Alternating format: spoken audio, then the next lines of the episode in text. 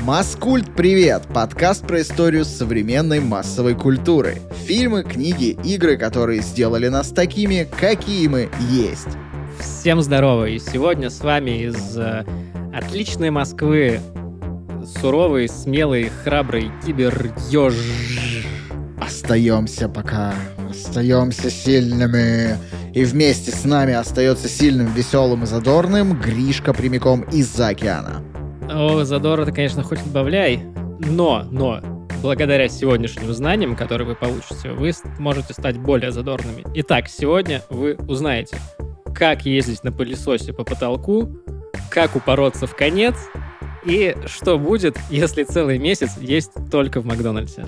Воу, воу, воу, воу, воу. И меня, конечно, не настолько все круто, но тоже довольно интересная информация вас ожидает. Например, как молиться в автомобиле, зачем нужны шпиндели и почему Уолт Дисней не бегал за девочками.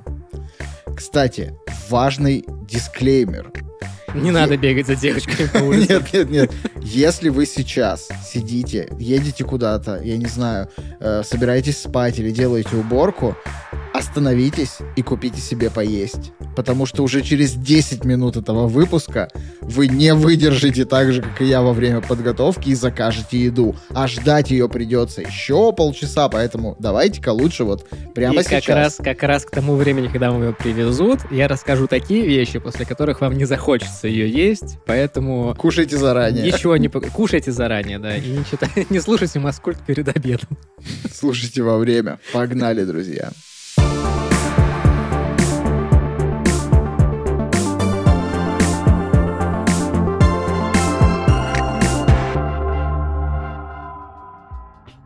По нашей доброй традиции все начинается с людей.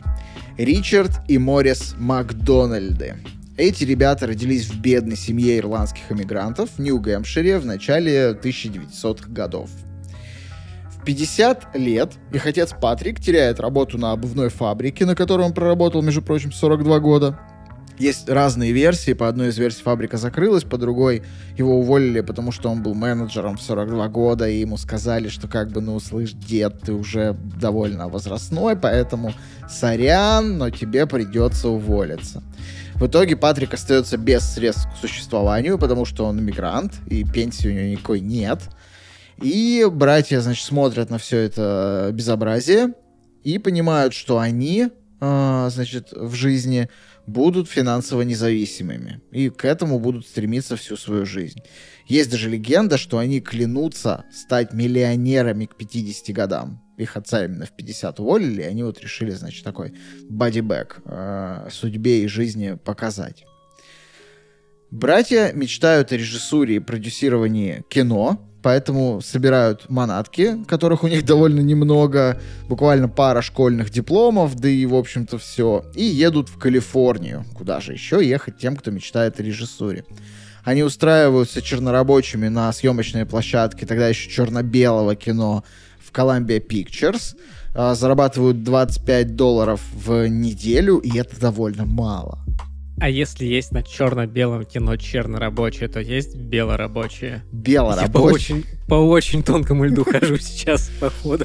Чувак, ситуация не та. Сейчас можно шутить про это, особенно на русском языке. А потом с РГБ-то что пришло? Красно-рабочий, зелено-рабочий, синий-рабочий. Все вот эти рабочие. И никто все не рабочие работать. важны, все представлены на специальном флаге. Вот не надо мне тут. Ой, началось. Также было важно зарабатывать деньги для Дика и Мака. Это сокращенное от Ричарда Моррис. И, значит, несмотря на то, что 25 долларов в неделю даже тогда было довольно мало, и приближалась Великая депрессия, они умудрились, да, она даже уже, в принципе, начиналась э, в 20-е годы, насколько я понимаю, в конце. И они э, умудрились отложить немножко денег. И в 1930 году покупают небольшой миссионерский театр. Я не знаю, что такое миссионерский театр, не спрашивайте. Видимо, там все было очень традиционно. А, на 750 мест э, в 20 милях от Лос-Анджелеса строят рядом закусочную небольшую, называют все «Маяк», и вот запускают свой небольшой бизнес. Время Маяк. они... Маяк, Lighthouse. Прям как радио. Да, Ага. да. А, время они выбрали, прямо скажем, довольно всратое для того, чтобы начать свой бизнес. А, наступает Великая депрессия, денег постоянно не хватает, при этом люди не особо ходят в кино, потому что им часто пожрать-то не на что. И братья, значит, 7 лет на это все смотрят. В какой-то момент они даже закапывают у себя на заднем дворе немножко серебра, на случай, если банк придет описывать их имущество, чтобы хоть что-то у них осталось. Потому что они постоянно а, задерживают платежи поставщикам и банкам. И, ну, Что, естественно... прям Олю, Олю Серябкину прям закопали? Суки, верните Олю.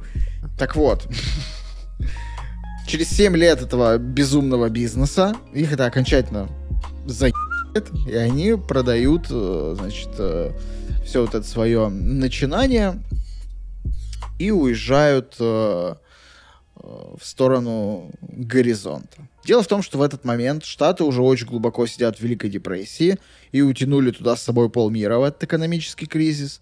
А, как известно, лучший способ выбраться из экономического кризиса какой? Правильно. Либо начать одну большую стройку, либо бесчисленное множество маленьких. Рузвельт, когда становится президентом США, в самый как раз разгар экономического кризиса, именно так и поступает. Среди прочего, он затевает строительство огромного числа автомобильных дорог. Это вот та магистральная сеть э, в Штатах, которая есть прямо сейчас, легендарная, с этими шоссе удобными появляется, она как раз в это время. А, когда магистрали... One Love вообще от души. Прям, прям прусь с нее. Когда магистрали построены, стараниями уже частного капитала, они начинают обустраиваться. А, тут же параллельно дядечка Форд снабжает всю Америку супер дешманскими, ну, как бы дешманскими на тот момент автомобилями, которые он делает благодаря своему конвейеру. И тотальная автомобилизация вот вместе с постройкой дорог рождает огромное количество бизнесов. Появляются куча бензоколонок, станций техобслуживания, супермаркетов вдоль дорог. Для автомобилистов строятся церкви под открытым небом, типа помолись, не выходя из автомобиля. Кинотеатры, типа смотри кино прямо за рулем. Рестораны, типа поешь прямо за рулем. Рестораны называются drive-in. Братья Макдональды решают открыть именно такой drive-in. Обычный ресторанчик, где подавали бы куриные крылышки, барбекю, бутерброды, салаты, но только вот в машины. А, Кстати, тут важно понимать разницу между drive-in и drive-thru. Потому что drive-thru — это когда ты у одного окошка заказываешь заказ, и в другом окошке его получаешь. И это, кажется, первым придумали... Я не помню кто, но это сначала только один был сетевой ресторан, обладающий таким свойством. А drive-in — это когда ты сидишь в тачке, и к тебе вот как в фильмах на роликах подъезжает какой-то чувак и выдает тебе поднос с твоим заказом. Это, по-моему, было в «Назад в будущее», если ничего не помню, не, не путаю. ну, это на самом деле много где было. Ну, я А, к тому, что это где это можно увидеть, почему это для нас знакомо. Да, вот. Потому что сейчас я драйв-ин, честно говоря, не знаю, чтобы доставляли в тачку. Нет. Вот такой вот драйв-ин братья и открывают в Сен-Бернардино в Калифорнии. И довольно быстро дела у них идут в гору. Ресторанчик процветает, 20 официантов обслуживают при, одновременно по 125 машин и пару десятков столиков. Только вот э, за столиками этими собирается обычно молодежь, которая ни черта не покупает, и обычно приходит попялиться на, значит, красоты официантки Дайен, и братьям это все очень не нравится, потому что подростки бьют посуду, официанты увольняются, надо искать новых, повара требуют повышения жалования, все очень хлопотно, и они думают, что пришла пора меняться. Нужно перестроить Было бы ресторан. хуже... э, Было бы хуже, если подростки били официантов, а посуда увольнялась. Пам-пам. Увольняющиеся от Григория просто все. Действительно было бы странно. Но я думаю, что подростки там били официантов, потому что, насколько я понимаю, весь МЭС создавало то, что и официанты подростки, и типа приходят их кореши, и вот начинается это какая-то непонятная пи***, типа кто там с кем мутит, все там что-то какой-то херней страдают, заказы несут Ну, любой фильм, я так понимаю, 80-х, да, можно посмотреть, Да, и, да. в принципе, это будет там. Я, кстати, помню, я как-то раз около метро, около которого жил, раздавал э, газетки, ну, за деньги. Работа у меня была такая. Я пару раз встретил знакомых, было как-то очень странно. Ну Вот. В детстве вообще очень много разных странностей живет у нас в голове, но в целом-то а, что такого в этом, э, не знаю. В общем, братьям это дико не нравится. Куча затрат, а, супер как-то неинтересно все и не очень круто работает. Братья решают, э, значит, совершенно безумная идея приходит им в голову. Они собираются закрыть ресторан. Ресторан доходный. А, и им еще сказочно повезло, что он доходный, потому что они, а, не умеют опыта в ресторанном бизнесе, и, б, они не потомственные рестораторы, как почти все их конкуренты в тот момент. Надо понимать, что и дела у них довольно хорошо шли. Их годовой доход составлял порядка 50 тысяч долларов в год, а это много для тех времен. Дик и Мак перебрались в роскошный особняк из 25 комнат а, в пригороде Л.А. и купили свой первый Кадиллак. То есть, ну, у чуваков все было довольно хорошо на самом деле, и можно было как бы не заморачиваться. Но все-таки они закрывают ресторан на три месяца практически. А братья внимательно изучают к- книги бухгалтерского учета и обнаруживают, что 80% их оборота это продажа гамбургеров. Так какой смысл тогда стараться жарить мясо разными способами, делать какие-то барбекю, если все жрут одни гамбургеры? Поэтому они люто режут меню, оставляют там только гамбургеры и чизбургеры и картошечку. Значит, через три месяца ресторан снова открывается, и люди, которые пришли на открытие, выясняют, что братья создали что-то совершенно безумное и небывалое э, для того времени. Небольшое восьмиугольное здание. Стены почти сплошь стеклянные, будто аквариум. Внутри только кухня. Гигантский гриль с тремя грильменами, непрерывно поджаривающими бифштексы. На специально вращающемся подносе, конструкции, кстати, Дика Макдональда, бифштексы одним движением руки отправляются двум заправщикам. Они их укладывают в булочки, добавляют специальным кулинарным шприцом кетчуп и горчицу, Два коктейльмена э, в этот момент взбивают в аппаратах молочные коктейли, а два жармена в огромной фритюрнице просто центнерами поджаривают картошку фри. И в финале всего этого три раздатчика упаковывают все в бумажные пакеты и коробочки, коктейли разливают в стаканчики, тоже бумажные, ну то есть посуда не бьется, костов меньше. Каждый выполняет маленькую и несложную функцию, которая не требует особой квалификации. По сути, это настоящий конвейер, как на заводах у Форда, только в общественном питании. На, про- на подготовку одного заказа при таком подходе к э, линии производства у братьев уходило, просто вдумайтесь, 30 секунд. Ништяк. Это даже сейчас звучит безумно, даже в Макдональдсе. 30 секунд на подготовку одного заказа. И это напоминало настоящее шоу. Весь процесс приготовления, понятное дело, виден покупателям, потому что там стеклянные стены. К тому же пораж- поражали всех цены. Конвейерный способ позволил удешевить гамбургер в два раза. Он стоил 15 центов. И это, естественно, в два раза меньше, чем у всех конкурентов. Собственно, день открытия ресторана Макдональдс, вот этого обновленного в 1948 году, можно считать днем рождения фастфуда. Потому что до него никто не использовал такие технологии. И именно благодаря этим технологиям мы получили весь тот рынок современной быстрой еды, которая вообще у нас существует. Вот так вот, друзья. Вскоре у ресторана образовалась особая категория постоянных покупателей.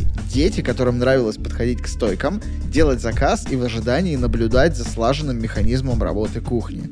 Дети тянули в Макдональдс родителей, родители несли деньги. А, журнал American Restaurant Magazine пишет о необычном, невиданном ресторане самообслуживания братьев Макдональдс. Макдональд. И вскоре доходы э, из обитательных э, Дика и Мака исчисляются уже доброй сотней тысяч долларов в год. Впрочем, в их жизни ничего особо не поменялось. Ну, разве что они купили второй Кадиллак. Естественно, у них начинают красть идею. Сами братья говорили, что это в целом не беда. И вообще, в нашем ресторане как бы прозрачные стены. Ну, то есть, come on, что тут скрывать. А, но находились и честные люди, которые хотели заплатить. Братья не особо понимали, в чем смысл торговать франшизой при таких-то стенах, а бизнес-практика такая уже существовала на рынке, и, ну, понятное дело, там, 40-е 50-е, это как раз расцвет торговли франшизами. Ну и от денег, естественно, не отказывались. Прежде всего для Дика и Мака это было как бы увлечение, что ли. Они никогда не стремились к сверхприбылям а, и были по-настоящему фанатами своего дела. Например, когда один из посетителей их ресторана предложил заплатить им и открыть такой же в Фениксе, братья так обрадовались, что взялись спроектировать ему ресторан. Да сделать это таким образом, чтобы он был лучше их собственного. Для этого они взяли всех сотрудников после дневной смены, утащили к себе в особняк. У них там был теннисный корт. На теннисном корте они начертили контур ресторана в натуральную величину. Отметили на этом контуре, значит, э, где находятся какие агрегаты, где кто стоит. Расставили сотрудников, где они обычно стоят. И заставили их имитировать как бы работу. То есть они ходили и делали действия, которые обычно делают на работе. Смотрели за всем этим и придумывали, как бы изменить ресторан так, чтобы все было еще более эффективно. Фон Триер, сука, все Я так и думал, я так и думал, что он такой шерстяной. А, в общем, всю ночь они этим делом занимались. И к утру наконец-то поняли, что и как нужно изменить, а отправили всех спать и решили сами поспать перед тем, как, значит, перенести чертеж на бумагу. Но пошел дождь. И смыл к чертовой матери все то, что они там мелом нарисовали на теннисном корте. Слава богу, память у них была хорошая, и они все восстановили по памяти на бумаге. А вы говорите, что боль, когда у вас проект не сохраненный закрывается на компе. Вы вот попробуйте всю ночь. Дождем смыло. Порисовать, да. О том, чтобы накормить гамбургерами весь мир, речь впервые пошла, когда к Дикую Маку обратилась какая-то чрезвычайно богатая и влиятельная корпорация со странным названием, которая никому ничего не скажет, с предложением войти в долю и построить сеть Макдональдсов. А они отвечали, что ну, нам бы тогда пришлось бесконечно мотаться туда-сюда, жить в мотелях, и как бы, ну нафиг. А, ребята из корпорации им ответили, что типа, ну, чуваки, это принесет вам громадные бабки просто. А братья сказали, что им не нужно столько денег, им бы сейчас вполне себе хватает. В общем, были э, очень вовлеченные, но не очень амбициозные ребята, как мне показалось, после изучения всех материалов. Никогда бы, наверное, не стать Макдональдсу мировой сетью, если бы однажды они не заказали себе э, несколько миксеров – миксерами тогда торговал один очень выдающийся, как окажется, человек э, и заезжий камевояжер одновременно Реймонд Крок, или просто Рэй Крок. Человек, которого на самом деле многие считают создателем Макдональдса, даже в большей степени, чем Дика и Мака. В год встречи с братьями э, Рэю было 52 года. Он был уже довольно, ну, в годах мужик, как и Маку, кстати. Дику было 45, он на 7 лет младше больше полувека ничем не выдающейся особо жизни у него было за плечами. Но вот, кстати, в 4 года родители показали его френологу. Френолог — это такой специалист по определению способностей, исходя из формы черепа. Способности бить хэдкрабов не знаю, но, видимо, были такие врачи в начале века. Но они через Аргентину, мне кажется. Не, это было до. Это было до. А, до? Да. Он, ну, он кстати, он обнаружил у Рея на затылке чудовищных размеров коммерческую шишку. Так что все было предопределено. А вот, а вот у Лысого из Brazzers его у него коммерческая довольно коммерческая шишка, шишка, мне кажется. Понятно. свое первое дело Крок открыл еще когда учился в школе. Это был маленький музыкальный магазинчик. Рэй сам довольно неплохо играл на пианино и, может быть, хотел бы всю жизнь этим заниматься, но, к сожалению, много э, музыкой не заработаешь. Потом была война. 15-летний Крок прибавил себе несколько лет, записался добровольцем. Он хотел попасть на флот, э, но его определили шофером санитарной машины. Это была Первая мировая война. Кстати, в этот же отряд попал еще один малолетний доброволец, который тоже себе приписал несколько лет, и звали его Капитан. Америка. Чё? Капитан Америка. Нет. А, Капитан Америка был как раз во Вторую мировую. А, ой. А, кстати, в тот же Звали самый... его... Да. Кстати, в тот же самый отряд попал и другой малолетний доброволец, который тоже себе приписал несколько лет, и звали его Уолт Дисней. Да, сука, у них там кооператив озера, что ли, Да, да, да, Я не могу понял? понять. А как потом вспоминал Крок, Уолт постоянно что-то рисовал, пока мы бегали за девушками. А, вот только его картинки прогремели на весь мир, а из тех девушек уже и в живых, наверное, никого не осталось. А, вот. Так что рисуйте. Рисование. Рисуйте картинки. Ни в коем случае не бегайте за девушками. Да, не бегайте за ними. Да, не бегайте за ними. Бегать за людьми вообще довольно странная э, практика. После войны Рэй пошел, было пианистом в кафе, э, как подрабатывал в разных там клубах, играя что-то. Но вскоре влюбился в Этель Флеминг, сделал ей предложение, а ее родители настояли, чтобы он обязательно нашел себе постоянную работу. Так он и стал камевояжером. И чем он только не торговал. Вообще, камевояжеры — это такой интересный э, феномен, по-моему, чисто западный. Ну, я больше нигде не сталкивался с камевояжерами, вот э, кроме как там в западной культуре времен Великой депрессии. Типа люди, которые бесконечно ездят между разными городами и продают вообще любую срань, по-моему, начиная от какой-нибудь там бумаги и заканчивая джакузи и бункерами на случай ядерной войны. А Рэй торговал, конечно, не бункерами, но, например, бумажными стаканчиками или складными столиками для кухни. А главным образом всякими новинками в сфере общественного питания, в общем. В частности, мультимиксерами с пятью шпинделями, работающими от одного двигателя. Это настоящее чудо техники на тот момент. То есть вот у вас есть такая бубылда, типа, шпиндель — это хреновина, которая крутится и взбивает ваше молочко. Вот у этой буб- Бубылда со шпинделями? да, да, вот у этой бубылды 5 шпинделей таких вниз торчат. Вы можете поставить 5 стаканов с мороженым, включить, и во А. всех пяти одновременно будет взбиваться коктейль. Понятненько. У Крока было, между прочим, исключительное право на торговлю этими мультимиксерами. а, И одно время даже казалось, что дело может обернуться огромной прибылью. А Рэй подходил к этому с довольно большой фантазией. В частности, он изобретал рецепты коктейлей, такие как, сейчас записываем, а, делакато, это значит коньяк, ликер калуа и мороженое, чтобы вам и вашим детям было не скучно. А Dusty Road — это вишневый ликер, апельсиновый кюрасао и лимонный сок. Да. И взбивал он это все миксером, это просто. А, Рецепты прилагались к рекламным письмам, которые он повсюду рассылал.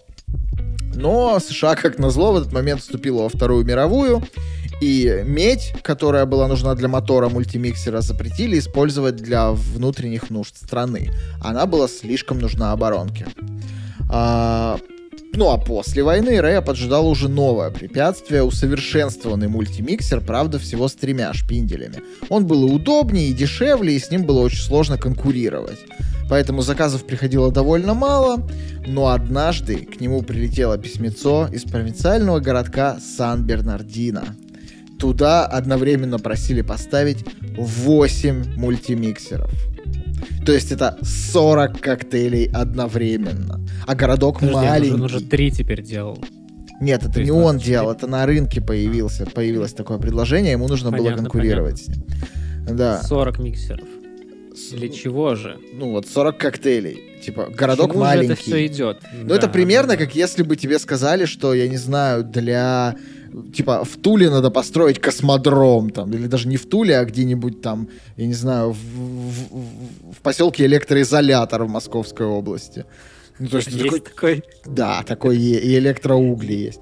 Ты Я, такой, кстати, блядь. выяснил, что Шарика-Подшипниковая улица — это не мем, что это типа Это не не шутка, мем. что она реально существует. Я, Конечно. я думал всю жизнь, что это типа шутка, знаешь, как там, я не знаю, Чья шутка, блядь? верхний Залупинск. типа того. ФСБ на Шарико-Подшипниковой улице, между прочим, находится центр театральный на Дубровке. Нордост. Ну откуда ж мне знать?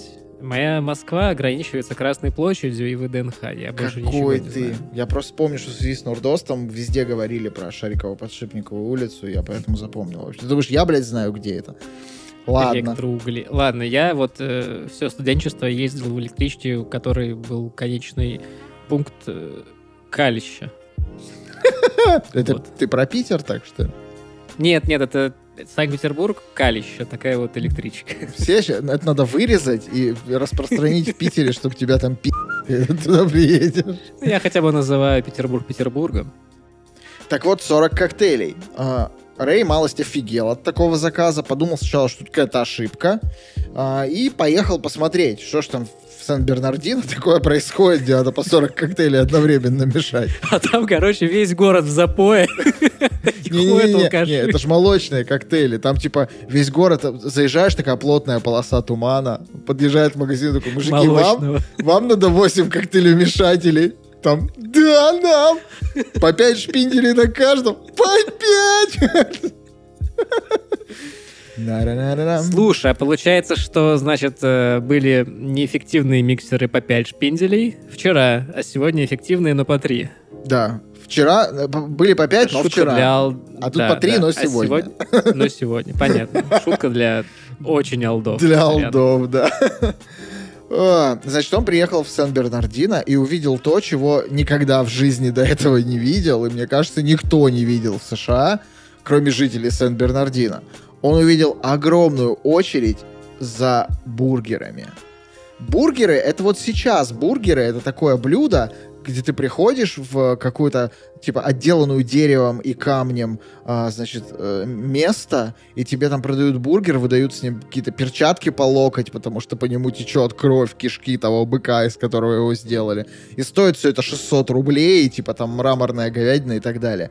Тогда бургер был чисто вот, ну, такой junk food. Типа, вы когда-нибудь видели очередь за сосисками в тесте? Ну, то есть...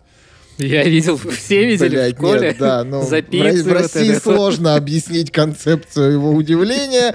Ну, в общем, представьте себе очередь за чем-то таким, чего, что, типа, не стоит почти ничего, и этого у всех до. Ну, то есть, Типа сахара, да? пошел в жопу. Типа, э, в общем, значит, он увидел очередь за бургерами, это его поразило. Он... э, а, Просто там гастролировал рэпер Фейс, и он всем нравился. А, В общем, он знакомится с братьями Макдональд, они показывают ему ресторан и рассказывают, как все это работает. А, При этом там в ресторане какой-то дикий пи***, толпы людей, какие-то заказы, все что-то мечутся, что-то происходит.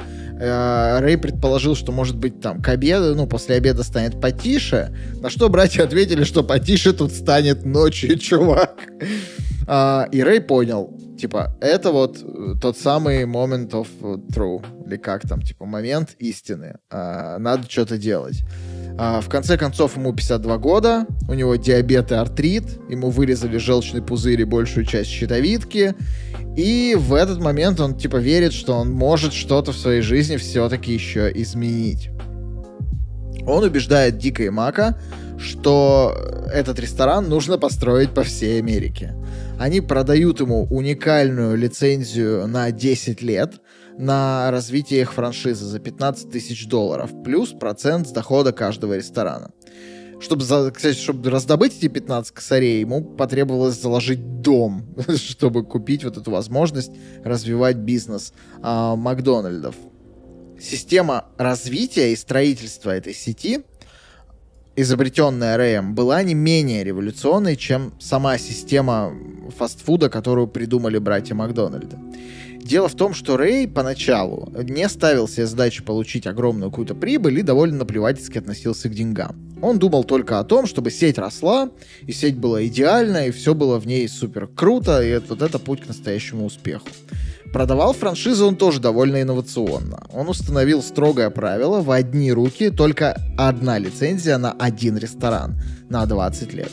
Стоило это 950 долларов плюс 1,9% от дохода ресторана, из которых 1,4 шли ему, Кроку и 0,5 братьям Макдональд. А, но таким образом он мог контролировать своих франчайзи и следить за тем, чтобы они а, блюли все вот технологии и стандарты. Надо понимать, что это был не первый опыт продажи франшизы у братьев Макдональдов. А, до Рэя они продали 20 франшиз, и было открыто 8 ресторанов по их франшизе.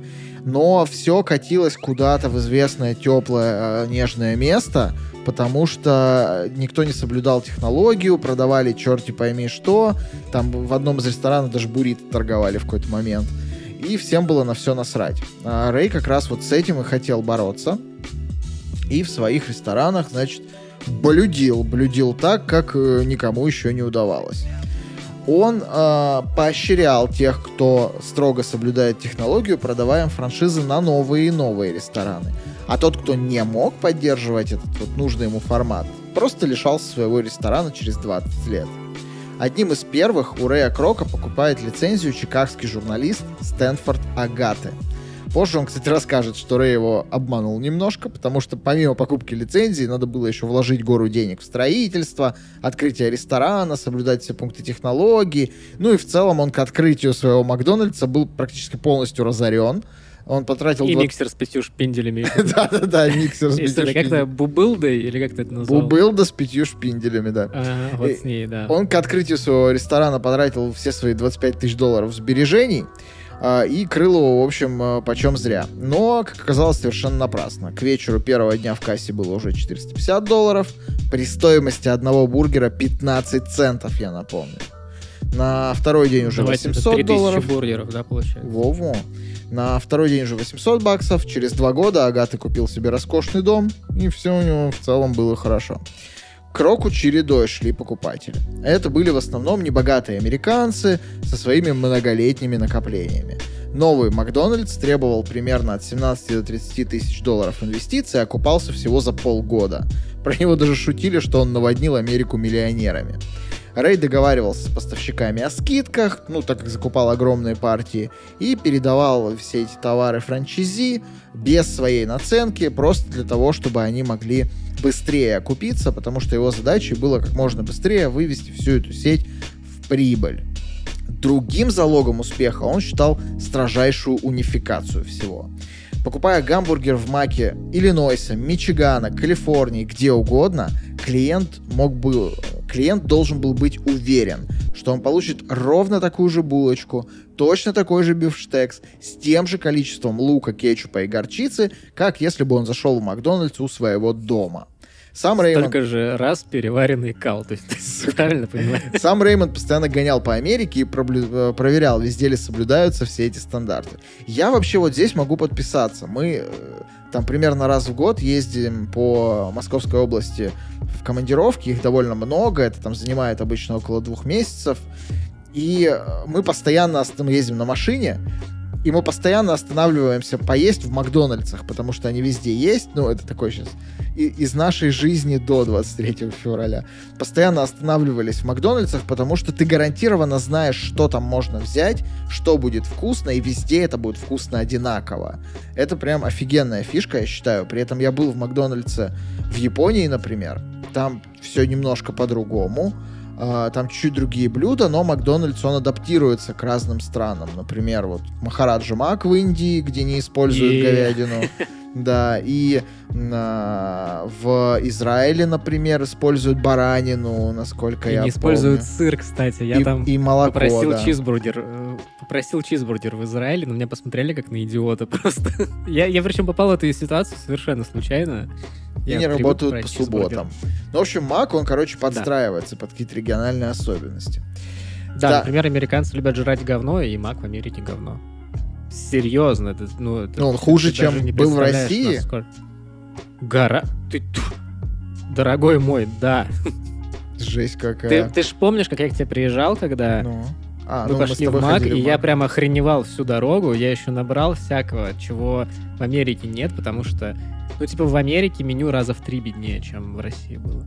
Блин, жесть. Но с другой стороны, это унификация. Это позволяет выдавать тебе заказ за 30 секунд. По крайней мере, позволяло в Да 40-е нихера там годы. за 30 секунд. На филе фиш можно минут 20 ждать. Позволяло в 40-е годы. Кстати, филе-о-фиш тоже придумал Рэй Крок. Вот. А, Рэй Крок еще очень, э, значит, строго следил за чистотой. Половина инструкции для франчайзи, инструкция на старте, кстати, занимала 75 страниц.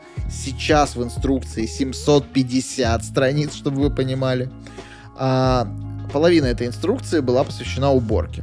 Окна полагалось мыть каждый день, холодильники и вытяжные трубы через день, потолки раз в неделю, ну а полы и прилавки постоянно, примерно как палубу на корабле. Каждый работник Макдональдса должен был иметь при себе тряпку для уборки, и Крок говорил, если есть время присесть, значит есть время и прибраться. В своем офисе в Чикаго он устроил вообще... Вот поэтому я и развелся, кстати. В своем офисе в Чикаго он вообще устроил какую-то диктатуру опрятности. Он запрещал сотрудникам жевательную резинку, обкусанные ногти, бороды, длинные волосы. Доходил до того, что проверял состояние личных автомобилей своих людей. И кричал сразу уволить, если, значит, что-то шло не по его. Кстати, на прошлой неделе в Америке приняли закон, что нельзя дискриминировать по прическе. То есть раньше было много скандалов. Раньше было людей. можно. Ну, типа, ну да, да, то есть раньше там были ситуации, когда людям говорили на работе, типа, что ты пришел с розовыми волосами, или что ты ты с такими длинными ходишь, или там какой-нибудь э, там лысой женщине могли сказать, там, купи себе парик, и это как бы особо не наказывалось. Типа, ну как бы да, нехорошо, а теперь есть четкий закон, что это все, это типа нельзя, дискриминация, и можно прям в суд идти с этим. Вот вам и, значит, развитая демократия. Загнивают там у себя на Западе совсем. Также вот и Рэй Крок. Он однажды чуть не уволил одного из своих юри- юрисконсультов. Знаешь, за что? За то, что он пришел на работу в теплой вязаной шапочке, которые чикагцы носят зимой. Потому что Рэй считал, что сотрудникам Макдональдс Корпорейшн больше подходят шляпы. И они им как раз. Рэй, ты ковбой. Да-да-да. А, То же самое... Приходит как-то Рэй в Макдональдс, А а, там как раз. сотрудники в нарды играют. Вообще, по-моему, слово «уволен» от Рэя слышал каждый сотрудник компании в какой-то момент. Но хорошо, что кадровыми вопросами занималась его лишняя, личная помощница, которая... Лишняя помощница. У меня есть помощница и лишняя помощница. Могу поделиться. А, потому что кадровыми вопросами занималась его личная помощница, и она всегда спускала дело на тормозах. Ну, на самом деле хорошо, потому что команда подобралась довольно классная. Рэй даже говорил, что если в компании два человека мыслят одинаково, то одного из них надо уволить. А один из его заместителей, Гарри Зоненборн, придумал очень выгодную схему. Например, когда франчайзи покупали лицензию, им нужно было найти земельный участок и построить на нем здание. Так вот, Гарри придумал э, выкупать земельные участки и, значит, продавать лицензию вместе с арендой этого участка под строительство своим же франчайзи. При этом у франчайзи, франчайзи было запрещено выбирать другие участки. Ну, то есть ты как бы продаешь франшизу людям, Ага. и они тебе еще Сразу. и платят за участок земельный, на котором строят ресторан, с которого ты же будешь получать прибыль. Вообще кайф. Не, ну нормальная тема, кстати, мне кажется. Это, это красивая схема. Я, я просто не понимаю, она, казалось бы, такое ощущение, что она должна быть этически какой-то неправильной. Но Ну, я вот что-то думаю про нее, и она кажется нормальной. Вот с точки зрения этики в этой истории вообще очень много вопросов. А, И я еще скажу чуть позже про это, но давайте совсем по порядку. А, Компания бурно развивается. В нее надо очень много вкладывать и очень многое в ней менять для того, чтобы она могла расти и не испытывала проблем роста. Но самые главные противники этого — Дик и Мак. По контракту Крок не имеет права менять даже малейшие детали в ресторанах. Меню, что угодно. Без письменного согласия братьев. А они не соглашаются ни на что и никогда. Они всегда говорили, типа, ну, мужик, идея хорошая, ну, как бы, вот у нас есть такая вот затейливо устроенная вещь, а ты стремишься в нее влезть и усовершенствовать. Ты глуп, как мальчишка просто. В этой ситуации Кроку пришлось пойти по единственному практическому осуществимому пути. Он игнорировал контракт. Например, так он вводил меню филео фиш и менял какие-то интерьеры ресторанов, э, поставил там, наконец, столики. Столиков же не было изначально. Все это без согласования, естественно, с Макдональдами. Они молчали, делали вид, что ничего не замечают. Ну, вроде бабки капают и нормас. А, но в любой момент у них могло измениться настроение, и тогда Крок лишался бы своей лицензии и вообще всего. Да и окончание его десятилетнего контракта было уже не за горами, что его весьма тревожило. И в один прекрасный день в 61 году а, в чикагском офисе Макдональдса раздался звонок. Звонил Дик. Сразу, значит, взяв быка за рога, они сообщили, что готовы продать Кроку бренд с литерой М бессрочно, в полное и бесконтрольное пользование. Но за 2,7 миллиона долларов. Миллион мне, миллион Маку и 700 тысяч дядюшке Сэму на налоги. А, повисла пауза.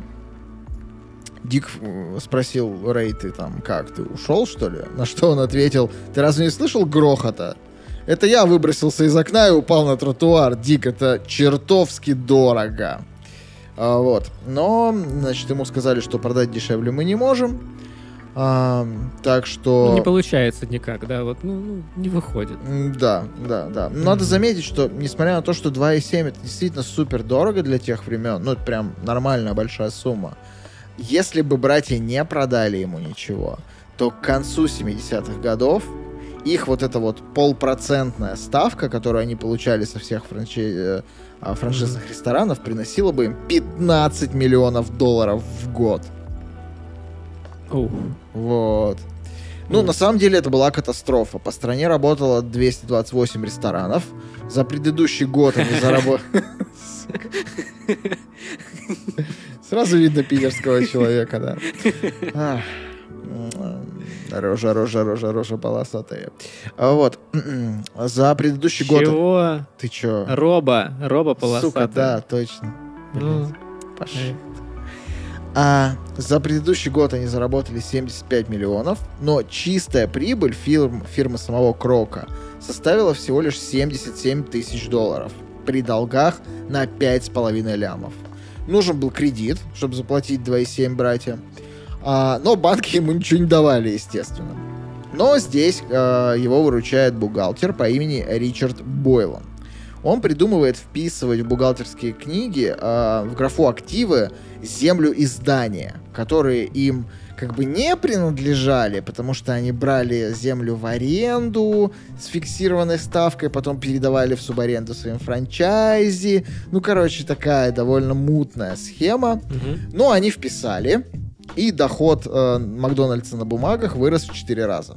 Как потом Ричард сам говорил, на самом деле мы все честно объяснили в примечаниях, но люди никогда не читают примечания. Типа, на, на банки их же этим вот способом, скрытыми ну, примечаниями внизу страницы, которые не читают. А, в итоге это помогло. По бумагам как бы Макдональдс теперь занимался главным образом не бургерами, а недвижимостью скорее. И ему дали деньги, сделка была совершена. Рэй сделался полностью независим. После того, как это случилось, Крок вылил на братьев просто все раздражение, которое накопилось за 7 лет сотрудничества с ними. Он купил дом в одном квартале от, от принадлежавшего им ресторана, вот того самого первого. Кстати, по условиям продажи бренда, этот ресторан оставался у братьев, но не мог называться Макдональдс. И его переименовали в Big M. Значит, Рэй покупает дом в квартале от этого ресторана, делает там Макдональдс, а Макдональдс в тот момент уже большая, серьезная торговая марка. И Биг Эм не выдерживает, естественно, конкуренции. В 68 году Дик и Мак его закрывают. А здание, к сожалению, вот это уникальное восьмиугольное, отдается под снос. На его месте выстроили музыкальный магазин.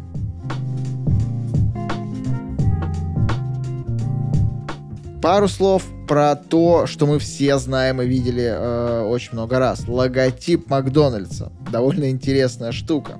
Сегодня это всеми уже признанный символ, призывающих людей прийти за горячей картошечкой фри и дешевым чизбургером. Двойные золотые арки, вот эта буква М, не были оригинальным дизайном, который э, Дик э, использовал для первого ресторана.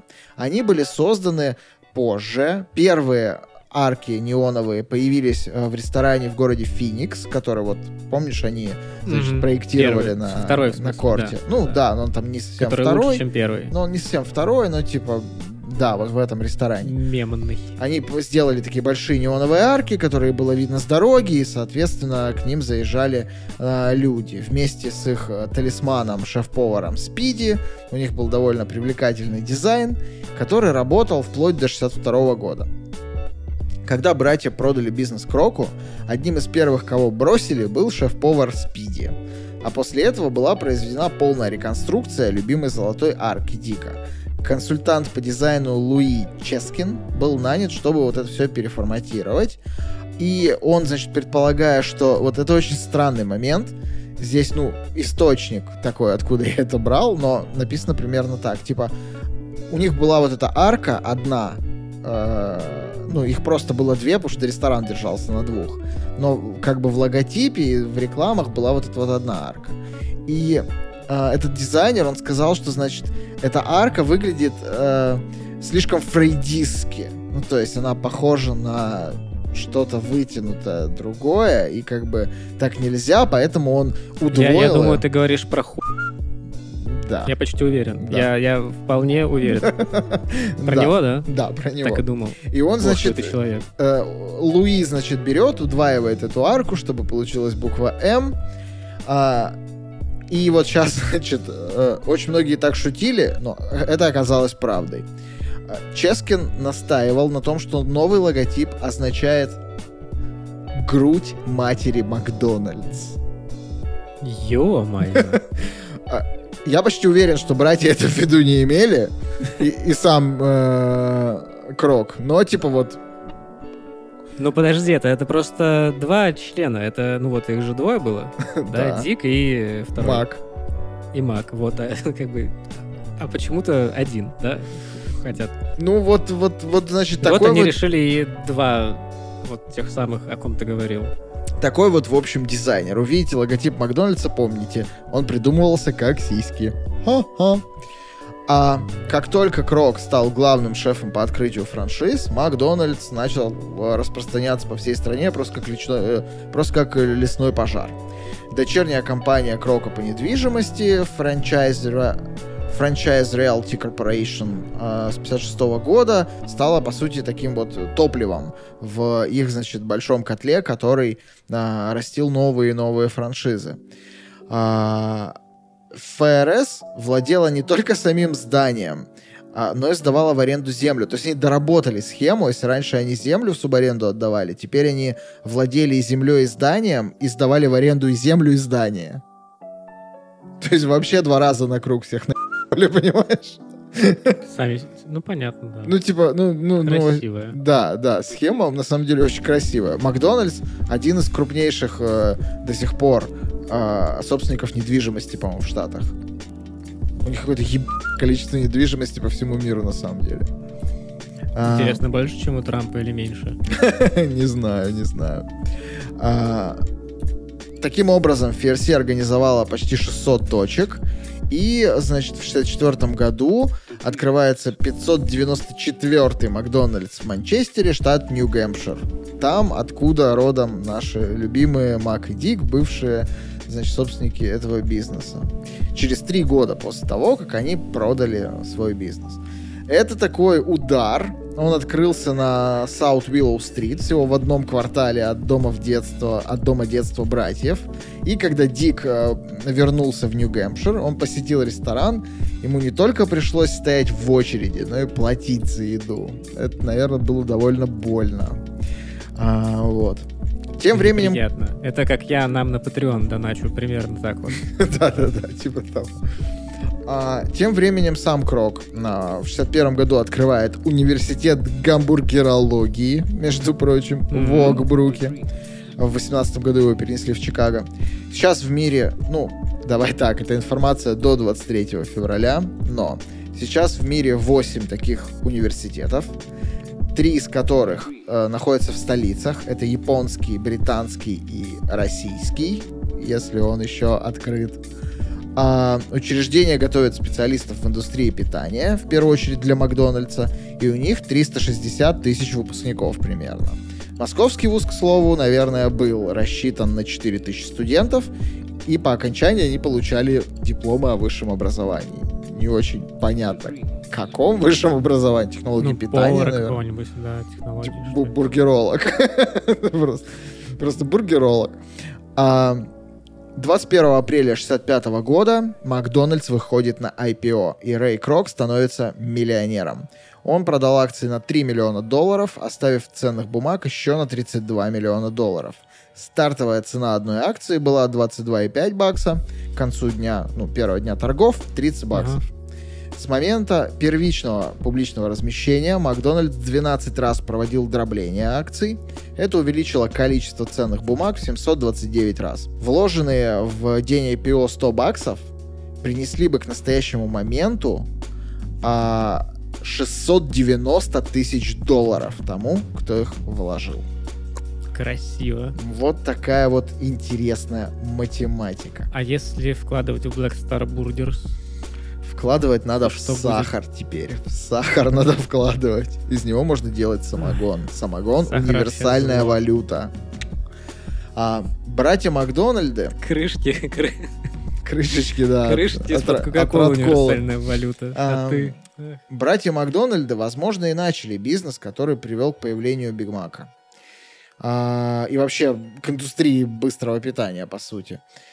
Но вряд ли они бы смогли и вряд ли они хотели сделать из Макдональдса то, а, чем он является в данный момент. Поэтому кто же является настоящим основателем э, Макдональдса современного, братья или Крок, решать, конечно, вам. Но стоит понимать, что э, в истории Макдональдса официальной аж до 84 года Рэй Крок числился как основатель Макдональдса.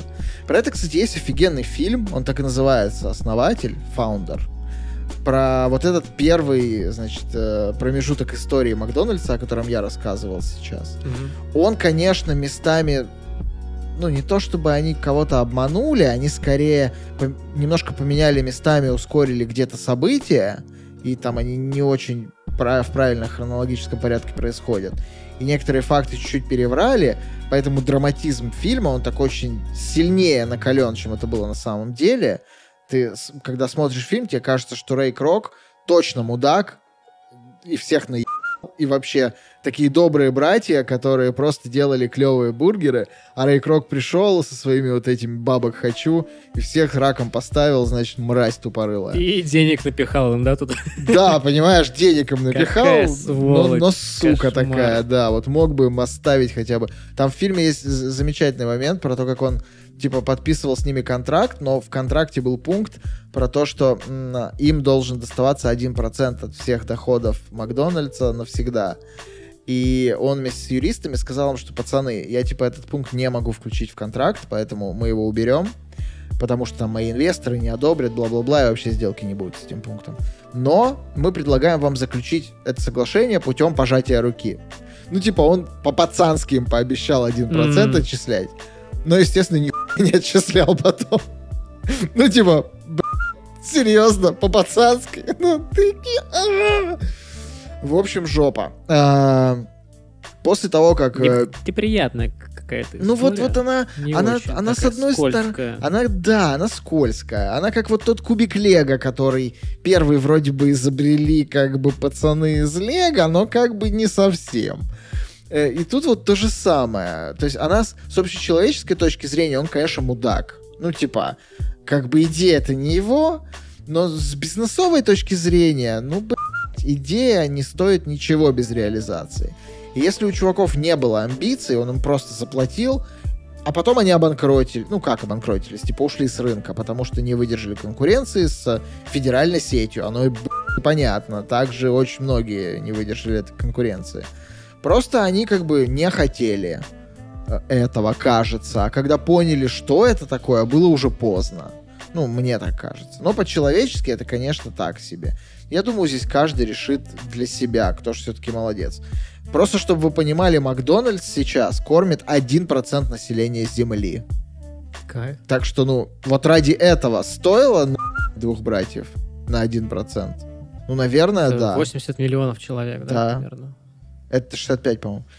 Это, типа, какое-то безумное количество сотрудников по всем странам, ну, типа, которые получили работу, зарабатывают, у них ипотеки, дети, там и так далее. Ну, come on. Тут как бы в бизнесе очень сложно говорить про этику. Особенно вот в таких ситуациях, когда, ну, они же не зарегистрировали товар, ну, товарный знак. Ему вообще на самом деле ничего не стоило просто их кинуть и все, и открыть, и, типа, работать с этим дальше. Он зарегистрировал компанию и товарный знак, а не они. Он мог зарегистрировать... Он мог зарегистрировать компанию Макдональдса с ПБ, и тогда все было бы нормально. Да, да, на, на Кипре Вау. где-нибудь. После того, как Big Шутка M, для моих фанатов. после того, как Big M был выведен из бизнеса, значит, после конкуренции с Макдональдсом, братья объявили, что больше не будут работать в ресторанном бизнесе. Дик вернулся в Нью-Гэмпшир, они оба поженились, у них были приемные дети.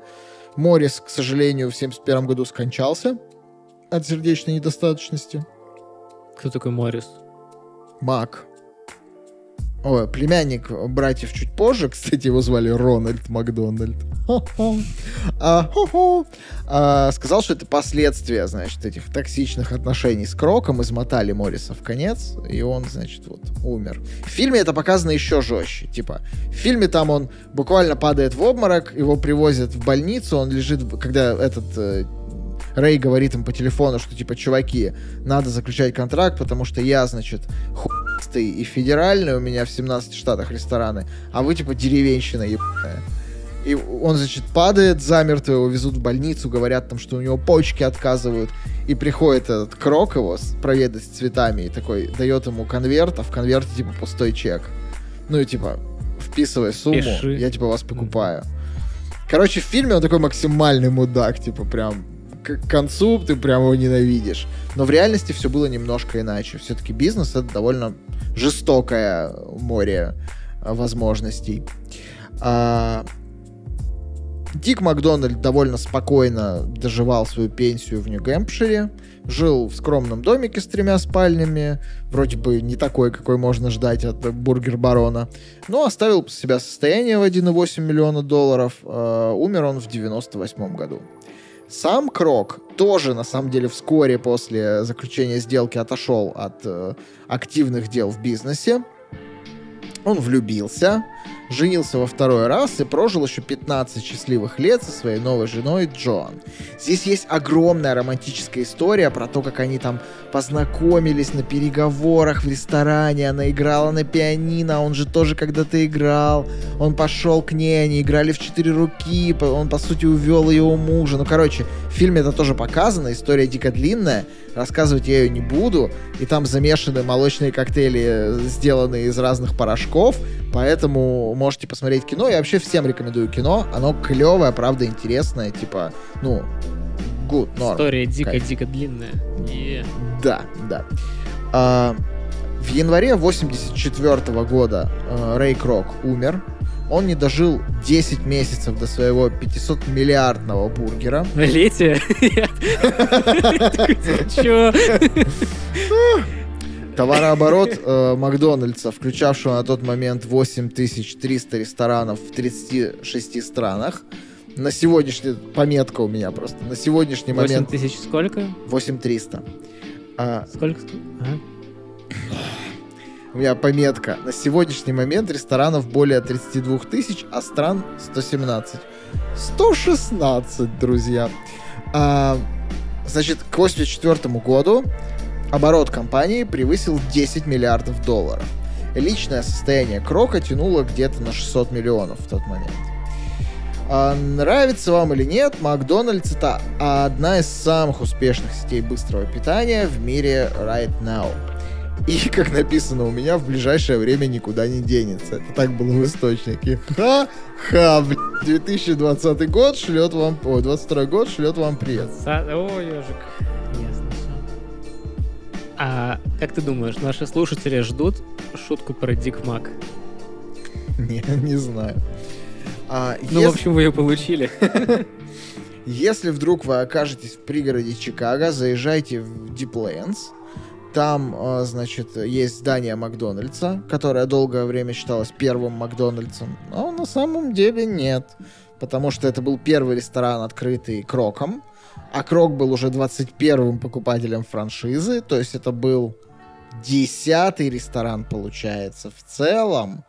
А, вот. Но, значит, в нем сейчас находится музей. А, причем это не оригинальное здание. Оригинальное здание снесли, но потом, когда Макдональдс понял, что им нужно сохранять свою историю, они, значит, вернули а, это здание.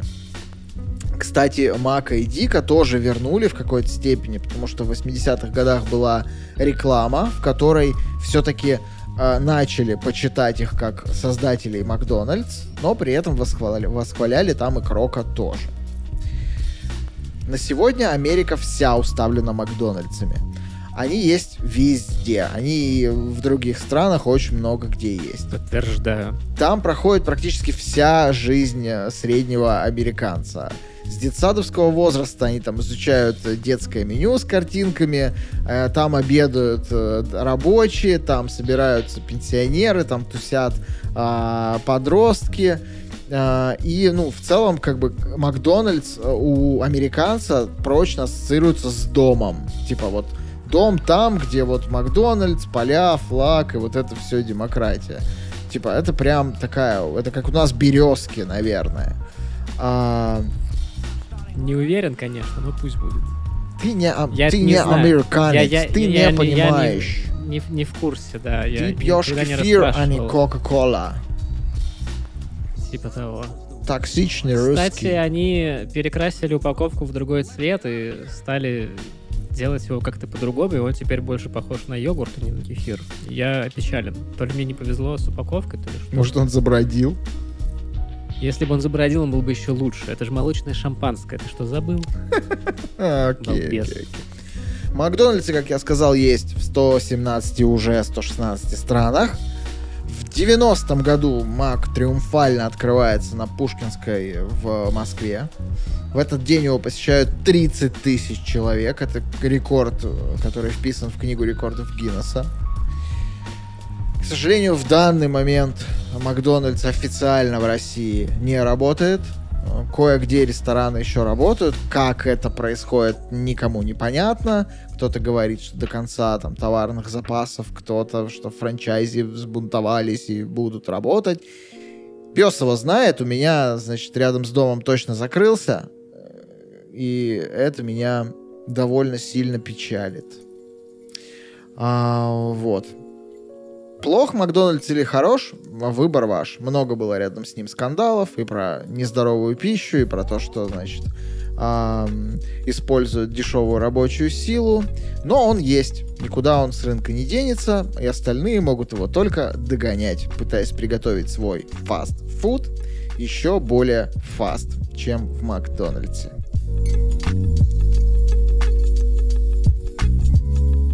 Из интересного, у меня вот книжка есть про Макдональдс, ну, про Хэппи Мил.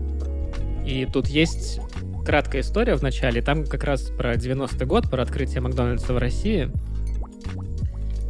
И там интересная газетная вырезка напечатана.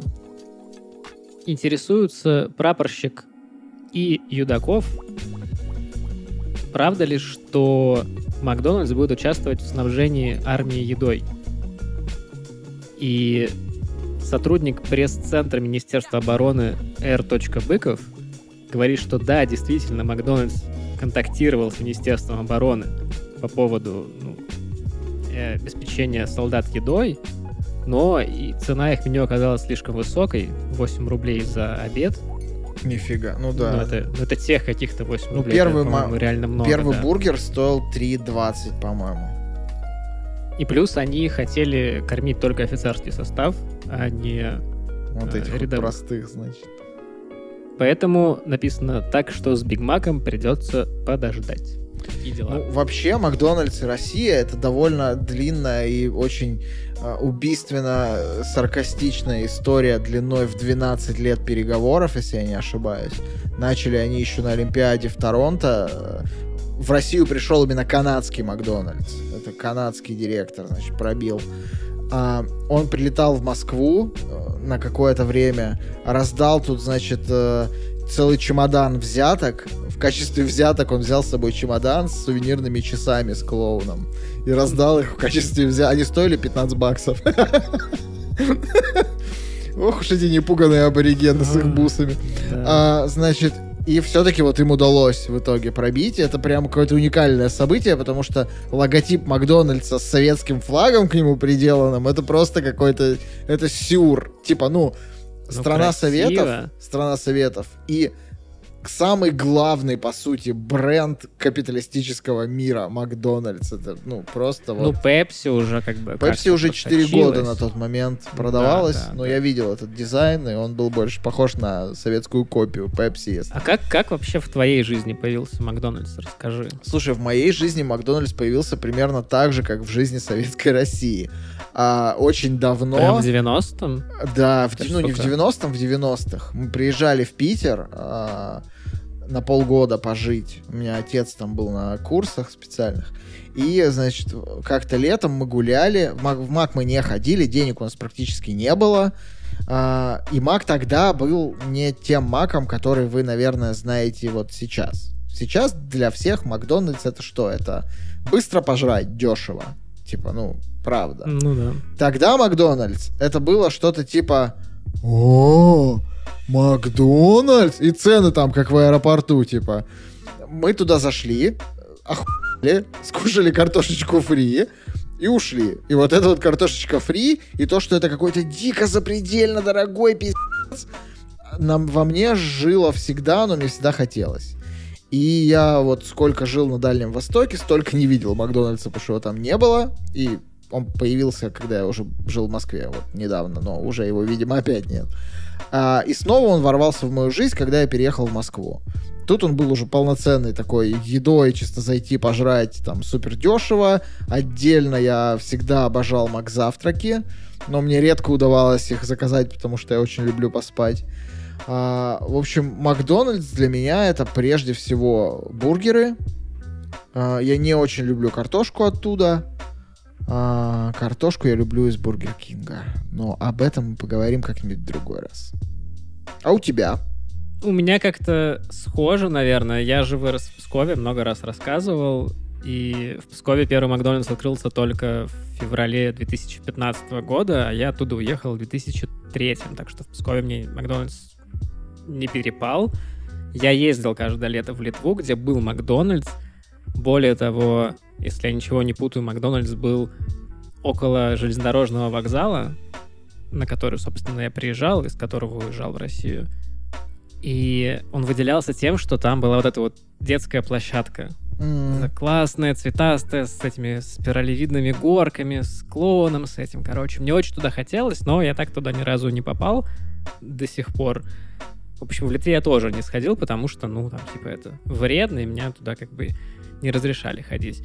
Но так или иначе, Макдональдс пробрался в мою жизнь. Я ездил в Санкт-Петербург к своей тете. А тетя была более либеральных взглядов относительно того, что может есть ее ребенок. У нее была дочка, моя двоюродная сестра, которая что-то типа на 3 или 4 года меня младше, я сейчас точно уже не помню. У нее была какая-то огромная куча игрушек из Хэппи Мила. И да, в какой-то момент э, она сводила меня и ее в Макдональдс, и у меня таким образом получился первый опыт Макдональдса и первая игрушка из Хэппи Мила. Я ее очень хорошо помню. Это было такое дерево из серии игрушек про а, Белоснежку и семь гномов. И два гнома на таких качелях по спиральке спускались вниз по дереву, если нажать на кнопку. И фишка была в том, что эти игрушки были модульные, можно было одну к другой прицеплять. И действие первой игрушки, когда она заканчивалась, ну, типа гномы спустились вниз, и они всегда нажмут кнопку другой игрушки, какую бы игрушку ты туда не прицепил. а, Таким образом можно строить такие длинные штуки, а у моей сестры двоюродной было много этих игрушек, и Длинных штук. устраивать какие-то цепные реакции, смотреть за ними, это было очень прикольно. Потом, когда мы уже переехали в Петербург, А, в Макдональдс все равно мне нельзя было ходить, и я сам туда не ходил, но в какой-то момент была у них акция, по-моему, 25-летие, наверное, Макдональдс в России. У них были что-то бургеры, что-то по 10 рублей или по 11, что-то такое. Фига. Гамбургеры обычные. Я у бати выпросил в какой-то момент, потому что Макдональдс находился в здании супермаркета Окей, в который мы каждое воскресенье ходили за едой. И я его не доел, короче. Он мне показался жутко отвратительным, соленым куском говна. Пиздец. Бэтмена не доел. досмотрел, бургер не доел. Ты просто вот, ну... Как тебя в Ну, Штаты вообще Потом, пустили? потом, короче, был перерывчик, перерывчик, после которого Макдональдс снова появился в моей жизни. А, То ли в школе в старшей, то ли в студенчестве, но уже в школе старшей, да. Но уже как бы не как а, что-то недоступное и роскошное, как-то вот что-то обычное. Потом появилось кофе. Кофе в тот момент э, у них был единственный, как, как бы продающийся в этих стаканчиках, и можно было с ними на лекции ходить. Ну и как-то вот, да, постепенно из области такой э, недоступной роскоши оно перешло в... Ну ладно, пойду в Макдональдс. Ну что-то типа такое э, на одном уровне с шавермой там и тем же KFC, Бургер Кингом и прочим. Вот такие дела. А сейчас я время от времени в него хожу в Америке. Наверное, в среднем раза два в месяц, если так посмотреть. Иногда чаще, иногда реже. Бывает, что там типа три дня или четыре дня подряд я в маке, и мне после этого очень плохо. Недавно как раз у меня был такой период. Я три дня подряд отмечал закрытие Макдональдса в России. Жесть. Я подумал, что у нас дважды ностальгический подкаст сегодня. То есть мы, с одной стороны, ностальгируем о детском недоступном Макдональдсе, в котором мы там когда-то побывали, и у Ага. нас есть воспоминания вместе с нашими слушателями.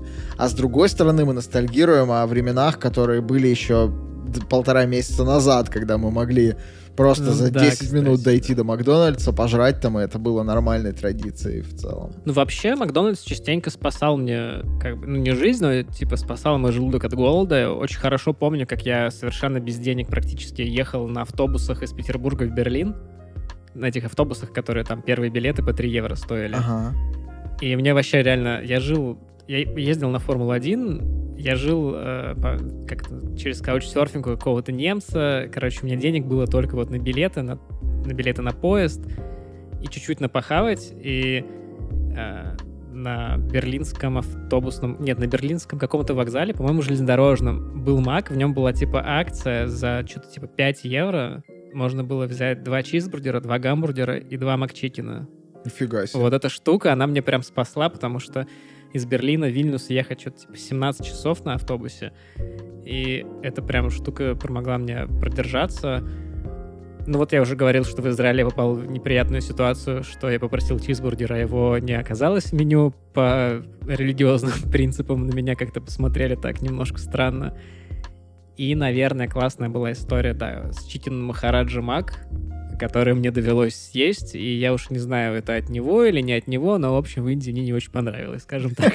Ну, то есть в Индии мне понравилось, а когда я уже приехал домой, я понял, что в Индии мне не очень понравилось. Это, ну, так скажем. Отложенный эффект. Да, типа того. Короче, Мак классная штука, игрушки у них классные, все такое. Так что Будем ждать, надеяться и верить.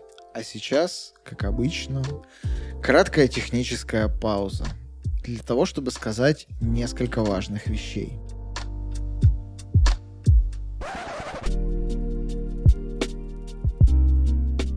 Во-первых, где бы вы сейчас не находились, что бы вы не делали, сделайте одну очень важную вещь. Это правда важно. Сейчас соберитесь. Это, это будет сложно, но это нужно сделать.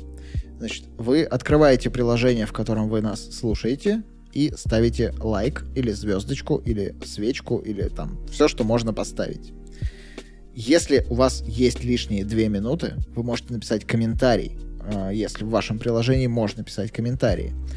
А, также вы можете подписаться на наш канал в Телеграме, чтобы не пропустить новые выпуски и свежие новости про нас, нашу жизнь и какие-то штуки, связанные с подкастом. Хочется еще, э, я прочитал умную книжку про то, как правильно нужно э, разговаривать с людьми, которые тебя слушают. Понял, надо что делать это- прогревы. Да, да, понял, что все это полная, поэтому никакого развития нам все равно особо не грозит в ближайшее время, но вы и только вы можете что-то сделать для того, чтобы ваши друзья услышали нас, расскажите о нас. Напишите пост в ваших социальных сетях, которые еще не заблокированы. Дайте ссылку. Напишите все, что вы о нас думаете. Думаете, что мы тупорылые хуйцы? Вперед, чуваки! Только, пожалуйста, тегните каким-то образом, чтобы мы вас могли найти и написать вам, что... Знаете, как в том фильме про Джея Молчаливого Боба. Это вы писали на сайте киноговно.ком драть Джея молчаливого Боба, драть их долго кверху задницы. Мы придем к вам. Если давно хотели пообщаться, самое время писать про нас комменты. В общем, расскажите о нас максимальному количеству людей. Нам, правда, хочется делать то, что мы делаем. Нам, правда, нравится это делать. И нам очень нравится, когда люди действительно это слушают. Потому что сейчас мы не понимаем, нас вообще кто-то слушает или нет. Без ваших комментариев, без ваших постов, без вашей активности мы не понимаем, надо это кому-то или нет. И в это очень сложное время это довольно печальный факт. Спасибо, что слушаете. Спасибо, друзья. А самое большое спасибо тем, кто, несмотря на все сложности, и, кстати, тут стоит оговориться, Patreon в России закрыт, там не привязываются российские карты. Я вообще, если честно, перестал понимать, каким образом можно кого-либо где-либо поддерживать, но вот мы сформулируем обязательно, что мы с этим сделаем. В любом случае, все выпуски нашего подкаста, включая бонусные, сейчас выходят абсолютно бесплатно. Выпуски, которые раньше выходили только для патронов, только платно, сейчас не, не стоят ничего. Вы можете зайти к нам на Patreon, на Boosty или в Apple Podcast и послушать их абсолютно Кстати, вот в интеллектуальном смысле они тоже стоят абсолютно ничего, так что это отличная сделка. Но в конце этого выпуска э, мы включим вам небольшой тизер наших последних ламповых э, радио-пирожки, где мы обсуждаем отмену Гришки и то, как правильно и весело болеть. Анус себе отмени, пес. А, так вот, огромное, да. большое и бесповоротное спасибо всем тем, кто продолжает поддерживать нас. Только благодаря этому мы вообще находим в себе силы отвлекаться от ситуации и, я надеюсь, отвлекать вас. Евгений Доброгодин, спасибо тебе, братан. Евгений Звягин, и тебе, брат, спасибо. Игорь Карпинский, тебе тоже, брат, спасибо. Алексей Артамонов, брат, спасибо. Фат Пахер. Брат, спасибо. Джейдик 800. Спасибо, брат. Никита Крутиков. Спасибо тебе, братан. Я надеюсь, у тебя и твоей семьи и близких все хорошо. Павел Пивоваров. Братишка, ну, респект. Владимир, братан. Спасибо. Владислав Камышанский. Брат, от души спасибо. Юлия Верзер. Сестран, спасибо. Игорь Кац, брат danke schön. Это был Patreon, а теперь Boosty, который начал расти, ну, по понятным причинам. Егор Пикулев. Спасибо тебе, братан. Если ты еще не в нашем чате, которого не существует, напиши нам, пожалуйста, куда-нибудь, потому что мы не можем тебя добавить. Я не знаю. Ты можешь зайти к нам на Patreon, и просто написать нам в личку. Вот, ты можешь зайти к нам на канал и написать в комменты, и мы обязательно добавим. У нас просто нет на бусте возможности связаться с подписчиками, ну или я ее не нашел. Это какой-то кривой сервис. Вот, поэтому, пожалуйста, сделай это. И это касается всех на бусте. Ярослав Богданов, спасибо тебе, братишка. Валерий Бобров, от души, братан, спасибо. И Тина Кей, сестра, спасибо. Спасибо вам, друзья. Мы, правда, очень ценим, что вы находите в себе силы и время или просто забыли отменить подписку. Если забыли, отмените. Мы не обидимся, мы все понимаем. А, и будем продолжать делать то, что мы делаем. Надеюсь, вам это нравится. Ну а с вас, с вас, постик в соцсети, ссылочка, там, лайкос, комментик, пожалуйста. Пять минут у вас займет, времени почти никакого. Для нас бесконечный океан э, респектов и понимания того, Я что смотрю, ты насмотрелся фильма про этого Крока и прям убеждаешь людей, прям, прям вот, ну, прям продаешь, прям. А вот, еще ух. купите миксер с пятью О, шпинделями. Да, да, да, с пятью шпинделями. На самом деле Макдональдс торговал не только э, бигмаками и сдачей недвижимости, и вообще много чего в истории было.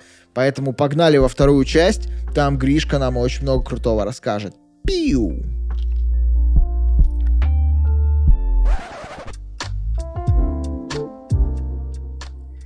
Лор.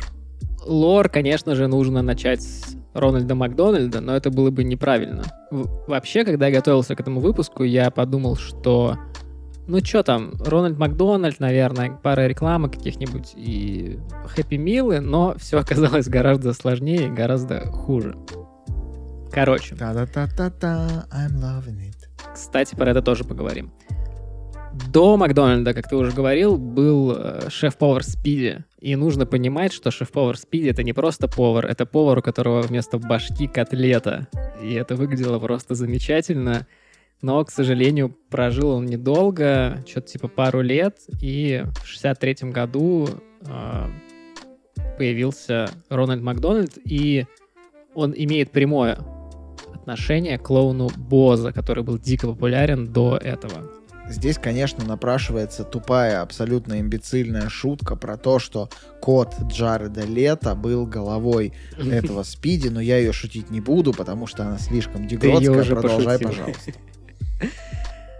Рональда Макдональда изначально играл тот же самый человек, э, который играл клоуна Боза. Короче, клоун Боза — это такой целый феномен, он был реально очень популярным в детских каких-то постановках и рекламах, я так понимаю, и у него было свое шоу, но про него мы, наверное, расскажем как-нибудь в другой раз. Человека звали Виллард Скотт, и частенько он как бы говорит, что я вот придумал Рональда Макдональда, хотя кто конкретно его придумал, не очень понятно. Было снято с ним совсем немножко выпусков рекламы, и выглядел он совсем не так, как сейчас. Например, на голове у него был поднос с бургером, картошкой и напитком. А вместо носа у него был пластмассовый, нет, не пластмассовый, бумажный стакан. Но кто из нас хорошо выглядел в 63 году, правильно? В 65 году персонаж появляется в рекламной вставке на параде благодарения Мейсис, вот этом вот, где огромные куклы надувные ходят по Манхэттену. А в 66 году он появляется в рекламе на Супербоуле, что прям дико круто. В 66 году нанимают бывшего клоуна из популярного какого-то цирка по имени Михаил Поляковс. Это уроженец Риги. Он уроженец Риги. Он почти Поляков, но он Поляковс. М, И тот создает образ Рональда Макдональда, который нам всем примерно сейчас и знаком. Русский А, в 67 след. Ну, я не сказал бы, что не знаю, русский или нет, но вот такая фамилия. В 67 году первый маскот Спиди, тот самый, у которого башка вместо котлеты вместе со своей башкой котлеты уходит э, совсем на покой, и Рональд начинает править империей Макдональдса. Всего Рональда за все время играло 12 человек, ну, это официально, естественно. То есть э, в рекламах, в каких-то в шоу, про которые мы поговорим чуть подальше, и в прочих каких-то роликах. Он претерпел еще один ребрендинг в 2014 году, когда стал чуть более похожим на то, что мы сейчас, в общем-то, имеем. И как-то так вот он и развивался. Но тут нужно обратиться к расширенному лору.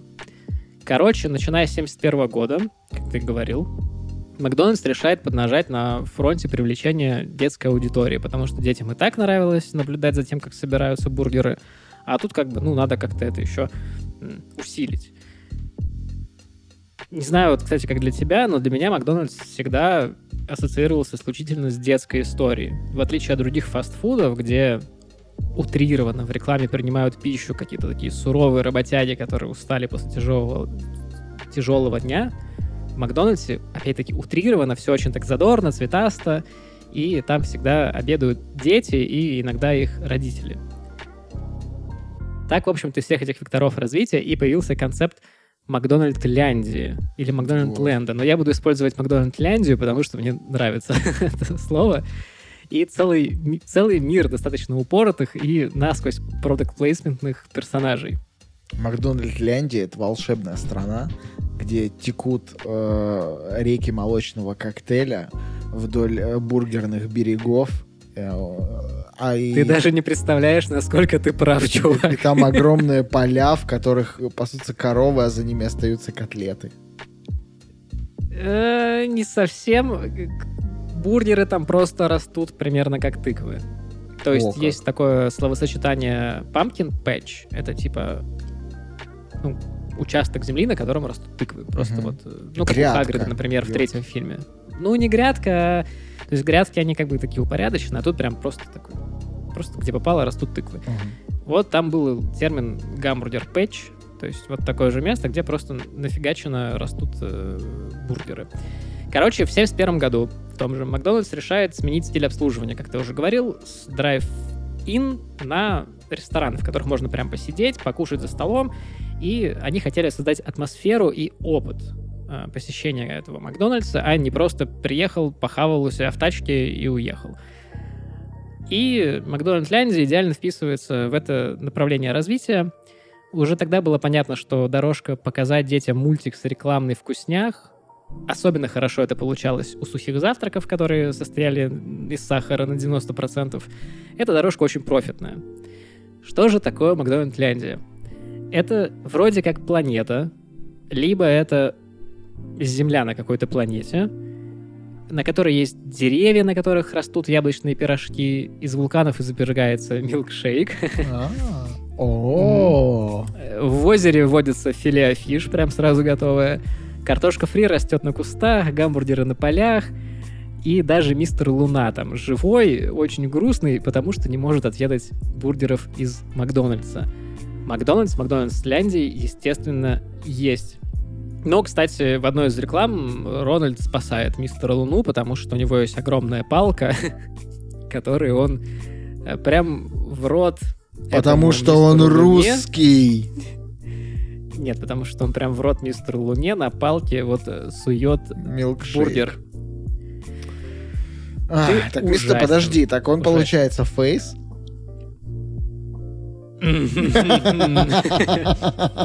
Какие интересные поехали, подъехали эти параллельки. А вообще вот я тут задумался, какой смысл в Бургерлянде открывать Макдональдс? Это же буквально как снег зимой. Как снег Ну, зимой чтобы продавать. кушать, то есть, типа, ну, Ну там, там, же как бы- растет на полях эта вся еда, она же ничего не стоит. Это же экономически Но бессмысленно. это же не значит, что не нужны э, магазины. Ты же, вот у тебя на полях растут огурцы, например, в Московской области. Ты же не на поле за огурцами ходишь, ты Ну, ходишь в магазин за огурцами. слушай, То же самое и тут. Во-первых, у меня есть история про кражу кукурузы с поля, и я ее как-нибудь в пирожках расскажу, приходите послушать.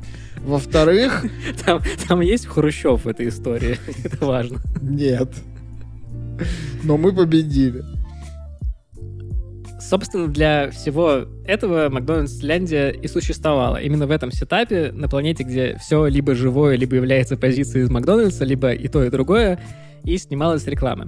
Рекламу снимал человек по имени Говард Моррис, который до этого тоже занимался какой-то вот такой рекламной историей. Э, Первый эпизод увидел свет в январе 71 года, и сюжет в рекламах достаточно простой. Кто-то совершает страшное преступление, например, хищение бургера или незаконный вылов филе фишей, после чего Рональд Макдональд с друзьями и каким-то рандомным ребенком предотвращает преступление, и все радуются. То есть это еще и дико монополизированный мир. Типа, ты имеешь мир, в котором филеофиши свободно плавают в озерах, но ловить Но их тебе нужна нельзя. лицензия. Ловить их может лицензия. только Макдональдс, а ты должен их покупать у него. Я прям хочу быть браконьером в этом мире, того. знаешь. Ну, у тебя не получится, потому бургеры. что тебя, тебя поймают быстро. Русский Сейчас клоун. расскажу, кто тебя поймает. Короче, есть целый ростер прям друзей и злодеев, самого веселого клоуна в мире. И он выглядит примерно так. Во-первых, есть гамбурглер. Это некая игра слов, потому что burglar — это типа взломщик, вор, и вот гамбурглер — это чувак, который сначала был злодеем, а потом стал хорошим. Изначально он как бы такой худой в тельняшке, потом он раздобрел во всех смыслах и стал хорошим, немножко таким пузатеньким, тоже в тельняшке, и он стал как бы другом э, нашего клоуна.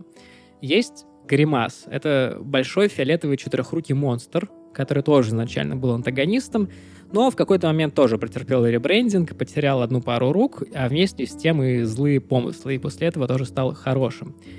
Есть майор Макчиз. Это такой здоровенный детина с головой чизбургером. И он не очень удачно управляет Макдональдляндией. А он там не майор, военный а мэр, диктатор, мэр, видимо, мэр, да? мэр, извините, мэр, мэр, major, мэр. Ну как не- он, не он, майор. он военный диктатор, у них там хунта, короче, хунта майора Чизбургера. сейчас, сейчас мы перейдем к силовым структурам. Офицер Биг Мак. Это примерно то же самое, только он полицейский, и у него на, как бы вместо головы Биг Мак. Капитан Крюк есть, который пытается незаконно ловить филеофиш. И профессор. Это такой человек внезапно, э, второй человек после Рональда Макдональда в этой вселенной, который изобретает всякое, всякое безумное. В том числе, например, психоделичную электронную гамбургер-машину, которая должна делать гамбургеры. При этом психоделичная — это не моя личная оценка субъективная, это как бы часть названия.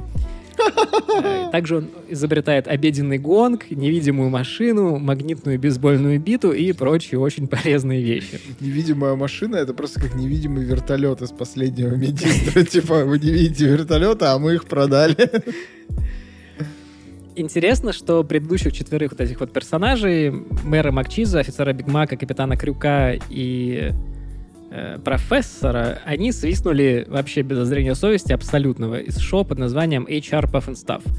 Это шоу было очень популярным до Макдональдляндии, за что уже в 73 году, через год после появления всей этой э, братьи, бургерная братва, они получили иск, который в 77 году проиграли и заплатили миллион долларов. На нынешние деньги это четыре с половиной. Я вот удивился, как их за капитана Крюка, типа, не от Ну, там Дисней или кому там Питер Вос- Пен в принадлежит. основном там не капитан Крюк, в основном там именно вот э, майор Макчиз, Гром. потому что там, ну, прям один в один такой же был чувак в этом шоу, он тоже был мэром, и, и всякое прям, ну, Ну, параллельно видимо, видимо, суд карифанские и проиграли. отношения с Уолтом Диснеем решают. Карифанские отношения появились чуть позже, кстати. Вот, в общем, они заплатили 4,5 миллиона и вынуждены были убрать из роликов э, этих ребят. И снова во вселенной Мак они появились сильно позже, только в нулевых или в десятых э, в коллекциях фанка поп. Тоже чисто как, ну, типа, трибют чему-то такому старому и ушедшему. Господи, это Ну, есть фанкопоп. пи***. Фанкопоп это как конечно, типа как, это- по- как порно, понимаешь? Все в Слушай, интернете я есть не удивлюсь, фанкопоп. если в какой-то момент они тебя сделают фанка-попе. Ну, Я буду счастлив. Я Я тоже. прям буду рад. Продолжим. Значит, есть Fries Kids. Это такие безрукие, шарообразные, но с ногами. э, Шерстяные пи***ки, которые пытаются украсть картошку у других персонажей. Я правильно понимаю, что Fry's Kids это буквально дети из фритюра? Ну, типа, Ну, Fry Kids, типа жареные детки. ну да, жареные дети. Типа-то жареные дети.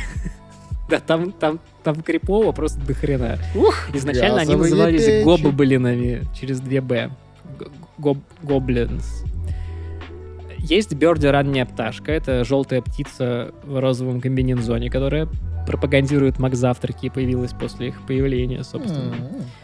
Э, После появления Хэппи Мила появляется Хэппи Мил Гэнг. Это банда из гамбургера. Happy Meal Gangbang. И это банда из гамбургера, картошки и напитка. Ну, короче, классический Хэппи Мил, только живой. В общем, и между Позже булок и развитием- попить, да-да-да. Позже с развитием Хэппи Мила к ним примкнули еще Макнагет Бадис. Это очень крипово. Вот типа Макнагет Бадис это просто пи***, это чуваки, которые не могут передвигаться по ходу. Они живут в коробке с Макнагетса, там, шестером, и просто что-то говорят постоянно. Покемоны никогда еще не были такими криповыми. Особенного внимания заслуживает э, герой по имени Мак Тунайт. Это чувак в костюме, в таком классическом, в двоечке, с головой в виде месяца. И он играет на рояле. Это немножко вообще нет этого мира персонаж. Возможно, это какая-то аллюзия как раз на вот, по-моему, Крок, да, он же Рэя Крока, на, на- да-да-да. на рояле. Он был очень загадочным и стал в некотором смысле культовым, потому что он был такой немножко нуарный, вообще как бы не к месту в этой вселенной, и он выглядел как персонаж для взрослых. Некоторые рестораны даже были оснащены аниматрониками, которые вот э, вот этого вот героя, который играл на пианино. И Фига. вроде как один до сих пор существует в самом большом Макдональдсе в Орландо, штат Флорида. Круто. Это прям очень какой-то странный такой, ну, знаешь, такой прям нуарный герой. Ну и всякие менее значительные герои, такие как э, Бернис, странное существо, которое ест только несъедобные вещи, Стервятник, который просто есть, Майк Микрофон, который типа микрофон, и разнообразные говорящие деревья, поющие мусорки, которые тоже хотят есть. И вот это все. Короче, я смотрел эту рекламу. Есть на Ютубе просто нарезка, полчаса рекламы вот из этой Макдональдляндии. Реально еб... можно с первых кадров, причем очень сильно и, ну, прям крепенько. То есть уровень абсурда зашкаливает. Я, в принципе, понимаю, что тогда это все было популярно, вот такие вот как бы полутеатрализованные как бы, представления в павильонах. Но оттуда так этим продакт плейсментом прет. Ну, то есть это реклама, понятно, что он там должен быть. Но это та- так странно выглядит, что... Короче, очень советую посмотреть, чисто, чисто поржать. Примерно тогда же, вместе с введением вот этой концепта всей этой Макдональдляндии, открываются э, многочисленные детские площадки э, под этим брендом, где можно поиграть на всяких веселых горках, каруселях в виде вот этих вот всех маскотов. Что интересно, во многих местах это была единственная детская площадка на районе, и родители просто вынуждены были приводить туда своих детей. Потому Слушай, что ну а как же вот либо туда, либо больше никуда. Ну, не у всех школ они были. Серьезно? Ну и плюс там же весело, то есть, ну, понимаешь, как бы одно дело казенное, условно говоря, детская площадка, другое дело Макдональдсовская. Ну, опять же, мы говорим с тобой об американских казенных детских площадках. Ну, мы при, слове говорим казенная, про- при слове казенная детская площадка у меня, конечно, тоже в голове возникает вот эта ржавая качеля такая. «И-у, и барабан такой, по которому бегать надо. Да, да, и радуга это еб-. Сейчас, которые все вечно падали, ржавая, и все. Ну, там-то все по-другому было. Тоже не факт. Я, кстати, не уверен, это же все-таки мы говорим про там 70-е годы, например. Я не совсем уверен, что там, допустим, было с детскими площадками в школах, где жили, жили там низкообеспеченные слои населения, например. Ну, у них Ну, же какое-то... Сейчас, в принципе, с детскими площадками все не очень. Ну. То есть их нет около Макдональдсов больше. Но глобально, как бы не сказать, что детям много где есть поиграть. Ну, у них же какое-то вообще безумное количество площадей застроено вот эти субурбией. А в субурбии, в принципе, особо не предусмотрено Ну никаких да, общественных да, мест, да. кроме огромных молов. И Макдональдсы явно чаще стоят, чем школы. Ну, в общем, вот, вот как бы за что купил, за то продаю. Есть такая инфа, что это был частенько единственный выход. Ну, даже не единственный выход, все равно эта площадка, она будучи там типа частной и направлена на то, чтобы привлекать детей, естественно, дети туда хотели ходить, а родители были вынуждены туда своих роди- э, детей отправлять. Параллельно с этим выходит, естественно, огромная куча мерчаний, не скупились на все это, от тапочек до настолок. Из такого прям интересного коллекционного в 76 году выходит коллекция фигурок от компании Ремко, не очень известная компания. Они достаточно прикольные, сейчас их можно купить на eBay за там, типа 30-50 долларов, в зависимости от состояния и персонажа, который, которого ты покупаешь. В 79 году появляется Happy Meal, про него мы чуть позже поговорим в деталях. А в 78-79 годах в газете Chicago Tribune печатаются стрипы с приключением Рональда. Всего их было 104, и они считались утерянными. Но какой-то упоротый чувак их все нашел, обыскал коллекционеров, какие-то просто шарился по каким-то гаражным Помойкам. распродажам, которые... По, по помойкам, да, по, по гаражным распродажам, которые там продавали какие-то подшивки этой Chicago Tribune там за какие-то древние года. Ходил в библиотеку, рассматривал эти вот микрослайдики. И в итоге все это он нашел и выпустил книжку. Она, к сожалению, не успела приехать вовремя. Она приедет ко мне завтра, но я надеюсь, что там будет достаточно хорошее качество, я смогу что-нибудь отсканировать, перевести и куда-нибудь выложить, например. Потому что я вот не успел, нужно как-то а, расплачиваться. Потому что ты Гришка, пират. М, Ну, это же все-таки в публичной газете, так что вряд ли я буду пиратом в этой ситуации. В конце 70-х же малоизвестное издательство Charlton Comics выпустили мини-серию из четырех комиксов полноценных под названием Рональд Макдональд, но их сейчас реально хрен найдешь. Первый выпуск только где-то видел с доставкой там что-то за три недели. И вот все это как-то так развивалось, и детям нормально так обрабатывали голову. В середине 80-х герои, вот эти все наши, Макбургеры, Рональд и прочие, они постепенно выходят в реальный мир. Не совсем понятно, с чем это связано. То ли с тем, что стало меньше денег на производство этой рекламы, то ли что, но... Кончился приключения... кокаин. то ли кончился кокаин, да. Приключения начинают происходить на парковках около ресторанов, парках около ресторанов, в других местах около ресторанов. Эм, в 80-х же годах выходит журнал «Веселое время в Макдональдляндии». Э, в 89-м 25-минутный мультфильм «Приключения Рональда Макдональда. Остров сокровищ Макдональдляндии». Эм, я его посмотрел, ну так, по диагонали, прям скажем, потому что до этого я другое всякое смотрел. Это достаточно неплохой мультик про Рональда Макдональда. Ну, то есть, кроме того, что главный герой там желтый клоун, который сам по себе является маскотом Макдональдса, в основном это ну, какое-то обычное приключенческое э, мультло, которое, типа, есть, и, наверное, можно его посмотреть, если его показывают по телевизору, а тебе 10 лет, но сейчас его прям смотреть я, наверное, не буду советовать. Выходят э, видеоигры, э, MC Kids, типа McDonald's Kids для Nintendo, для Famicom. Uh-huh. И Макдональдс Приключения на все том же острове Сокровищ для Sega. Во вторую игру я даже поиграл. Это первый раз в истории подкаста Маскульт, когда я подготовился и поиграл в игру. Аплодисменты, я... друзья. Если вы прямо сейчас, прямо в автобусе, в котором вы едете, пожалуйста, просим, просим. Короче, это достаточно милый и приятный платформер для Sega, где мы бегаем за Рональда Макдональда, который умеет ходить вправо-влево прыгать, умеет подниматься на специальных крюках с помощью клоунских платков, а также делает что-то м- подобное. Он типа э, выставляет руки вперед, и из них выносятся какие-то звездочки, какая-то такая магическая пыль, которая убивает врагов. Враги, кстати, тоже прикольные. Есть какие-то э, чувачки, похожие на этих Ферби, вот если помнишь таких. Есть какие-то очень странные волшебники, какие-то змеи и прочее. В игре много миров, я поиграл минут 35-40, прошел, наверное, уровня 4, всего их там порядка 10, мне так кажется. Я дальше уже посмотрел на ютубе прохождение. Оно хорошее. Ну, короче, мне прям, ну, так особенно после всей той дичи, что я посмотрел, вот этой вот рекламы и того, о чем я дальше буду рассказывать, мне прям хорошо вообще стало. А, игруха не выглядит как какая-то гнусная поделка. То есть, да, наверное, можно было бы заменить Рональда Макдональда на, там, на какого-то любого другого героя. Это был бы хороший платформер, но это все еще хороший платформер.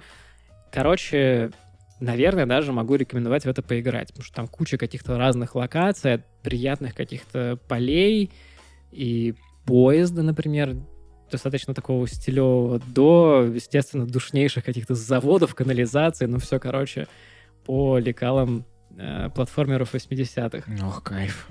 Короче, все яркое, цветастое, музон не очень сильно бесит, есть мини-игры, как минимум одна в виде Тетриса. Э, в общем, мне, мне понравилось.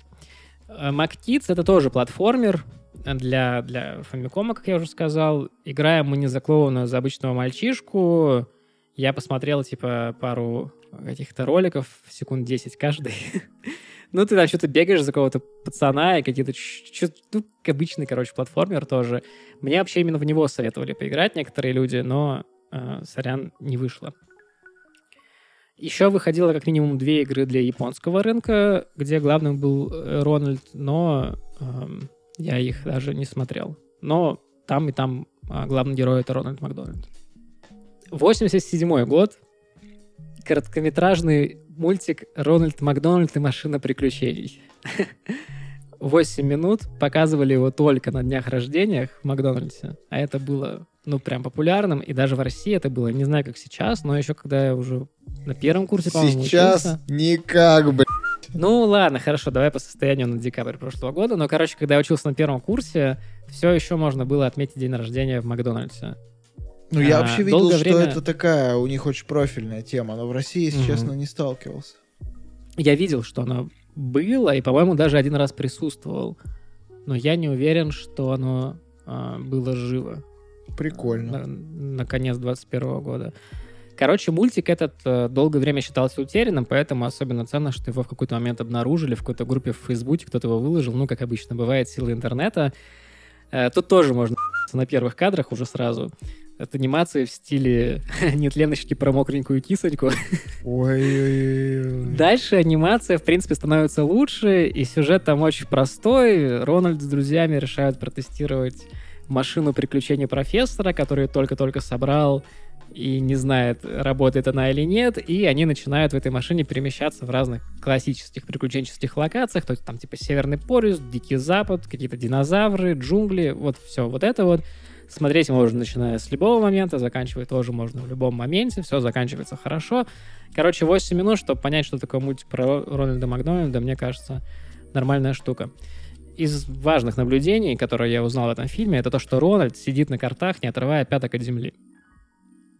Я считаю, что за это ему вечный вообще пацанский респект. Подожди, а натуре, это от всех сложно? падиков, от всех парадных, всем берегам, 812, 495, ну, дальше вы знаете. Подожди, а это сложно Но разве? это просто, это, это не очень сложно, это просто респектно. Серьезно? Ты на картах не умеешь правильно сидеть? Нет.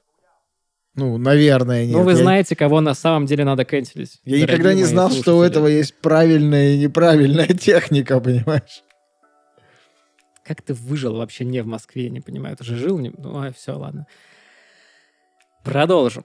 Вакханалия не заканчивается. С 1998 по 2003 год выходят 6 40-минутных серий шоу под названием «Дурацкие приключения Рональда Макдональда».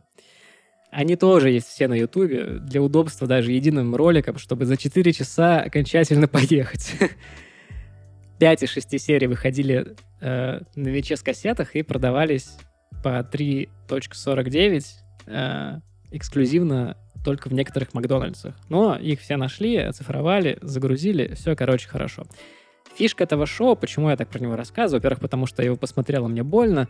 Во-вторых, фишка этого шоу состояла в том, что начало каждой серии и конец каждой серии это была live-вставка, то есть там играл реально живой актер, и он как бы каждое утро просыпается у себя в доме. Эм, вместе со своей саркастичной собакой по имени Sundae, ну, типа, как, которая как мороженое, Рональд живет в чем-то таком среднем между э, черным вигвамом из Твин Пикса, домиком телепузиков и домом из деревни дураков. Господи, мне уже страшно даже искать это в интернете. В начале каждой серии он каким-то образом понимает, что ему нужно отправиться в приключение, и он прыгает в трубу. И пока он по этой трубе едет, он становится анимированным. И дальнейшие там 38 минут — это уже анимация, отличающаяся от анимации из предыдущих спешлов, про которые я говорил. Но, в принципе, такая неплохая, прикольненькая. Я, короче, советую в этом случае посмотреть лайв-истории, вот эти лайв-ставки, немножечко кринжануть, потому что ну, это, ну, это реально искусство. То есть это, это нужно видеть, это, это здорово. В начале нулевых Макдональдляндия начинает умирать. И убивает ее, чтоб ты думал, Гитлер? нет. Ее убивает слоган «I'm loving it». О. Именно I'm loving it в качестве направления для рекламы было выбрано рекламным агентством, которое сотрудничало с Маком для того, чтобы в дальнейшем продвигать бренд. Постепенно все персонажи были выведены из лора, э, Макдональдляндия пришла в запустение. Рональд остался один, был задвинут на такие важные детские миссии, то есть э, посещение больных детей в госпиталях, проведение тематических праздников, присутствие в Макдональд, э, присутствие в Рональд Макдональд Хаус. Это такие специальные дома, в которых э, могут там жить э, дети с родителями, э, если ребенок болен какой-нибудь неприятной плохой болезнью, типа рака. В лучшие годы в США было до 300 людей которые на фулл тайме играли Рональда Макдональда. Сейчас, конечно, гораздо меньше. В 2016 году умирает и этот слоган, по большому счету, его сейчас уже как бы почти не используют. И потихонечку начали пытаться возродить старых героев. Где-то на днях рождения даже появляется гамбурглер. Ну, посмотрим, что будет с этим всем дальше.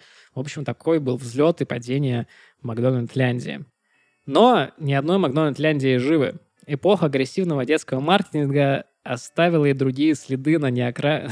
на неокрепших умах и неокрепшей детской психике. Самый важный, ну, наверное, единственный такой серьезный пример — это художественный фильм «Мак и я». Не смотрел? Нет, но по названию у меня что-то среднее в голове. Начиная от какой-то такой романтической драмы, за, типа про какого-то мужика и, по имени Мак. Или, ну, если бы это была Мэг, ладно, еще, ну, типа мужика по Мак. имени Нет, Мак. Мак именно Мак. Ли- Ну, Либо это какой-то психодел просто конченый, где чувак влюбился в бургер, и бургер плесневеет полтора часа, а чувак пытается Блин. его трахнуть, типа того. Я бы... Не, не пытайся, пожалуйста, устроиться в Макдональдс, я тебя умоляю. О, у меня много идей, звоните мне. Короче, в 88 году выходит фильм под названием «Мак и я», который снял Стюарт Траффел, внезапно под брендом компании Орион, которая подарила нам, ну, кучу всего. и половину нашего детства. Нет, не- ну, ну это же Орион, ну подожди, мы же про него в первых выпусках Да, да, рассказывали. Orion Pictures. Где Мак — это не тот самый Мак, о котором мы говорим, а это Mysterious Alien Creature. Ну, то есть, типа, мистический пришелец. Сокращенно Мак. О, как. Руб- Мгм, мгм. У фильма ужасные оценки на сайтах критиков. 3.3 на MDB, 4% на Rotten Tomatoes. И причем долгое время там было 0%, и он был в списке фильмов, у которых 0%, и их не так много на самом Потому что деле. его просто никто не видел. Да нет, это он культовый на самом деле. Ёптись, господи. На самом деле, мне показалось, что он далеко не так плох. Если составлять рейтинг самых поганых фильмов, которые я посмотрел за этот год, он даже не в пятерке и, возможно, даже не в десятке. То есть я, я ну, смотрел гораздо хуже фильмы за вот э, За деятельность время. нашу, нашу с тобой как Мы подкастеров. смотрим их за вас, друзья. Цитируя Википедию, фильм провалился в прокате, был обруган критиками за чудовищное сходство с E.T., ну вот, с э, А, Спилбергским. Спилбер, Спилберг... С кем- Короче, вот тот фильм про странного инопланетянина и мальчика с великом, на который в России всем М, да, миллион да. на самом деле культовый. Да, да. И не только за это сходство, но еще и за огромным количеством продукт плейсмента Макдональдса и Кока-Колы. Эх, Жора Фильм был доминирован- бы разошелся, конечно, если Да, бы ему дали да, возможность. Да, мы как бы закалены. То есть меня реально это не сильно обидело. Фильм был номинирован на 4 золотых малины. Выиграл худшего режиссера и худшую новую звезду, которой оказался Рональд Макдональд. Но, с другой стороны, игравшие в фильме дети не подкачали и получили 4 номинации молодежной премии в кино. Вот. Вот Поэтому Даже все там, так реально плохо. даже там лучше, чем в Карлосоне. Несмотря на то, что этот фильм считается одним из самых худших вообще в истории, он стал культовым. Ну, как правило, так и происходит. Короче, начинается он с того, что нам показывают другую планету, не Землю. Но планета подозрительно похожа на Аризону. Я не знаю, где его снимали, но очень похоже. На которой живут странные, немного такие кринжовые гуманоиды. Ну, это куклы, по-хорошему. То есть там нет никакой графики, это все куклы, которые ну, нам показывают, что они типа протыкают землю трубочкой и пьют оттуда воду. И Однажды они находят нефть. И тут началось. вообще не только гуманоиды кринжовые, вообще весь фильм немножко кринжовый. Поэтому, если смотреть его в компании там друзей и вместе с пивком, то, думаю, зайдет отлично и похохотать, и поприкалываться. Он такой легкий и не очень напряжный. Так вот, вскоре после этой начальной сцены, где нам показывают, как питаются гуманоиды, на эту планету садится американский исследовательский зонд. Э, Мгм. Значит, нефть все-таки нашли. Понял. начинает собирать грунт и пробы воздуха. Пробы воздуха он собирает с помощью такого, типа, как пылесоса. Ну, такая труба, которая всасывает воздух. И туда всасывает целую семью э, этого гуманоидов этих. После прибытия на Землю они сбегают из лаборатории И самый мелкий из них случайно попадает в машину к семье, в которой есть мать-одиночка и два ребенка, старший и младший, и младший передвигается на инвалидной коляске. И после прибытия на новое место, а семья как раз переезжает откуда-то там в Калифорнию, начинаются приключения, потому что гуманоид этот мелкий начинает творить всякое непотребство, Маленький мальчик, естественно, замечает его первым, говорит, что а вот тут что-то бегает, а ему никто, конечно же, не верит. Ну, очень классический сюжет для mm-hmm. вот каких-то подобных историй.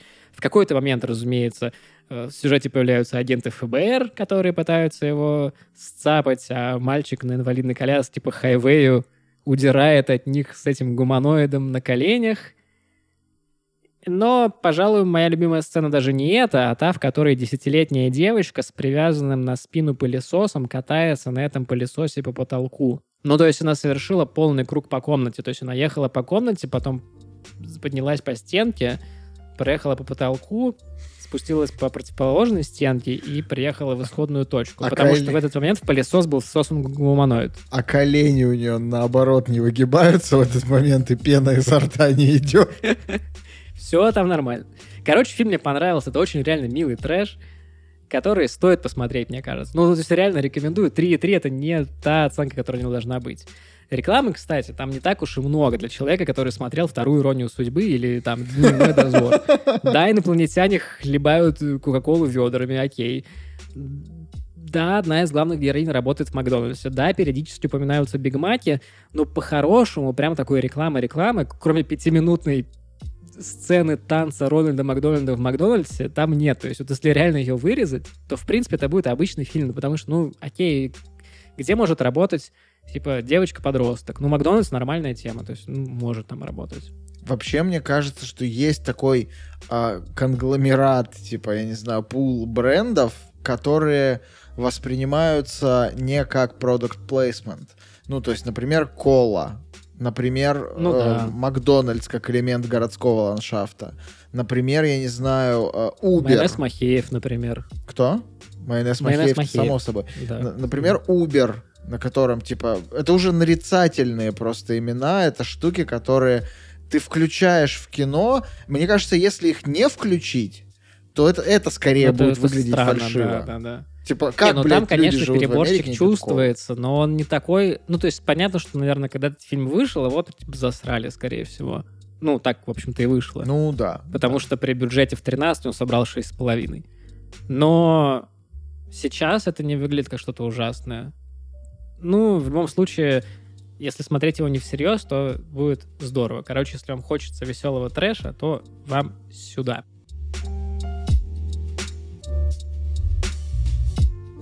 Ну и осталась одна большая тема у нас.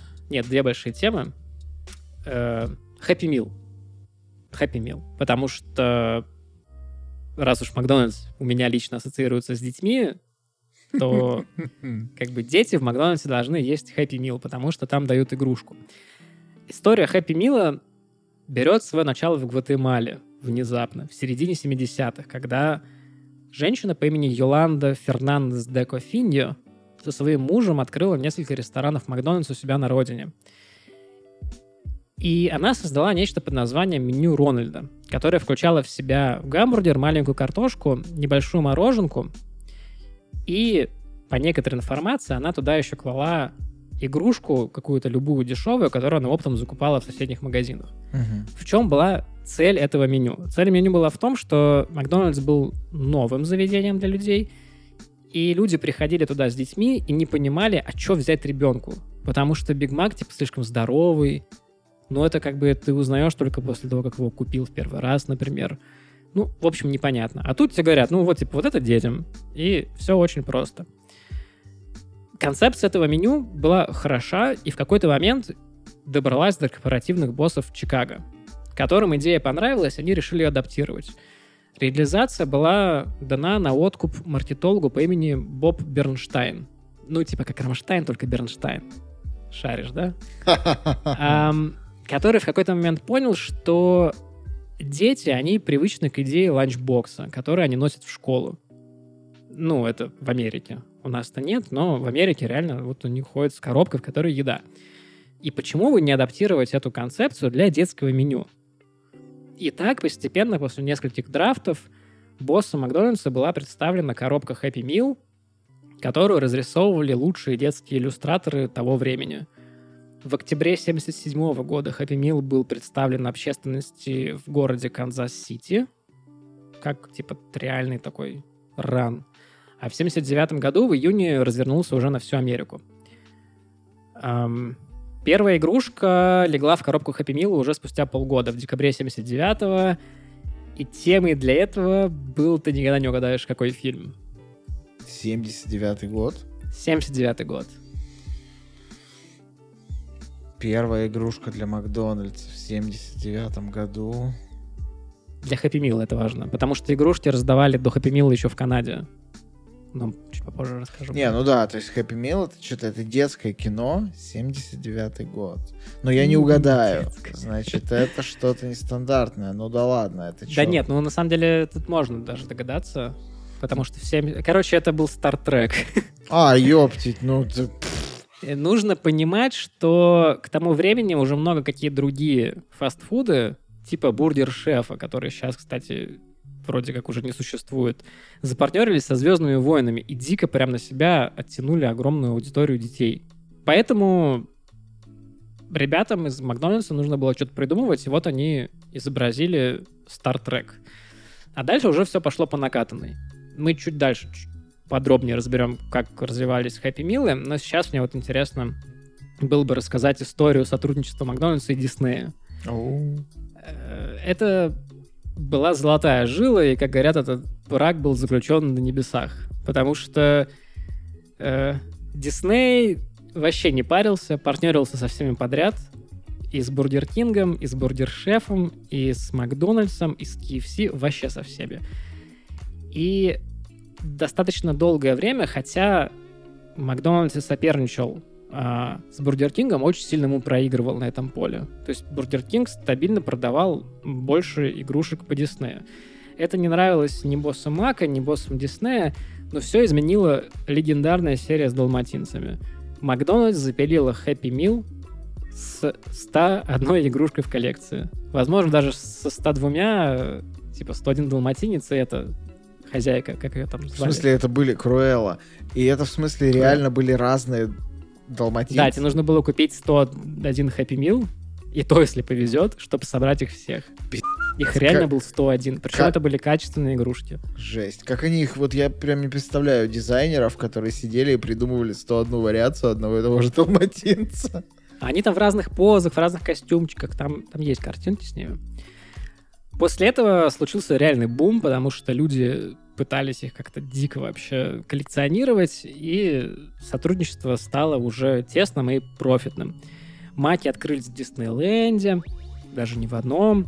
Серии выходили одна лучше другой, но в 2006 году сотрудничество прервали из-за скандалов разнообразного характера. От типа ожирения и до найденной в качестве наггетса куриной головы в какой-то момент. То ли фейк, то ли нет, не очень понятно. Короче, все как-то свернули, там какая-то еще серия сильно провалилась. Мать в Диснейлендах закрыли, и вообще они забыли друг про друга. И только в 2018 году оно вернулось на круги своя. Мак поработал на своей репутации, и все вернулось обратно. Снова можно покупать игрушки от Диснея в Макдональдсе. Мне удалось обзавестись двумя книжками, где есть информация обо всех, ну, вроде как обо всех игрушках э, Happy Meal с 79 по 95 и с 95 по примерно 2000 года. Я ее пролистал, там прям реально до хрена. И, как я уже говорил, еще до Happy Meal в Макдональдсах раздавали всякие ништяки. Например, в Канаде официально вроде как самый первый ништяк — это грамота, которая сертифицировала получателя грамоты как гражданина Макдональдляндии. Вот. Потом они начали раздавать уже как бы какие-то физические игрушки. Поначалу это были прям очень простые, такие совсем дженерик, какие-то не знаю, волчки, какие-то очки, там, вертолетики, ну, в общем, всякое такое очень солдатики, очень простое. Мгм. Что-то интересное появилось впервые в 84 году, то есть это спустя 5 лет после открытия линейки Happy Meal. Ну, для меня что-то интересное. Это были брендированные игрушечные машинки в блистерах. Прям вот ну, классно выглядящие. Эм, Кстати, насчет брендированных машинок, погуглите машину Наскара, которая ездила полностью брендированная Маком. Выглядит дико офигенно. А, очень похоже на этого Маквина из, из тачек. Ну, я вот тоже сейчас Маквин же, думаю, да. что, наверное, ближе всего именно к э, Молнии Маквину. В 84 году тоже происходит первая коллаборация с Лего. Четыре пакетика с машинкой, с корабликом, вертолетиком и самолетиком. В 85 году детей ждали первые нормальные фигурки с маскотами. Вот все эти э, офицер Биг Мак, мэр Макчиз, сам этот Рональд Макдональд и прочее. В 85 же году появляются Happy Meal с конкурентом Лего, компанией Playmobil. И вообще тут прям хорошо видно, что если есть какая-то компания, типа ну, того же Лего, да, и она делает Happy Meal, то где-то через полгода-год э, залетает ее конкурент на тоже в тот же самый Happy Meal. Ну, они прям со Как- всех сливки снимали, я да, смотрю. да, а профит от этого идет Макдональдсу, разумеется. Из такого прям прикольненького в 86 году есть замечательная серия с очень милыми рождественскими мишками. Они прям классные. И что-то очень странное под названием «Командроны». Господи. Это очень близко к трансформерам, которых вроде как все же нету э, в серии Хэппи Милов. Ну, они но пытались. командроны мне понравились. Они пытались. Они еще потом попытаются, я потом расскажу. В этом же году появляется первый электронный лот. Это простенькие такие часы наручные с, естественно, клоном Рональдом Макдональдом. Вот, кажется, эти часы как раз и раздавал, значит, канадский директор сети в э, Но России. они прям реально вот эти вот Casio самые простые, но не Casio, да, да. кругленькие такие. Нет, ну, представляешь эти Casio, которые как еще электроника их делали? А, такие с Монтана, вот эти- экранчиком Ну? Монтана, да, такие серенькие э, Ага. с экранчиком, да. А, не, он какие-то круглые раздавал, я видел фото. В Монтане было 36 мелодий. Кайф.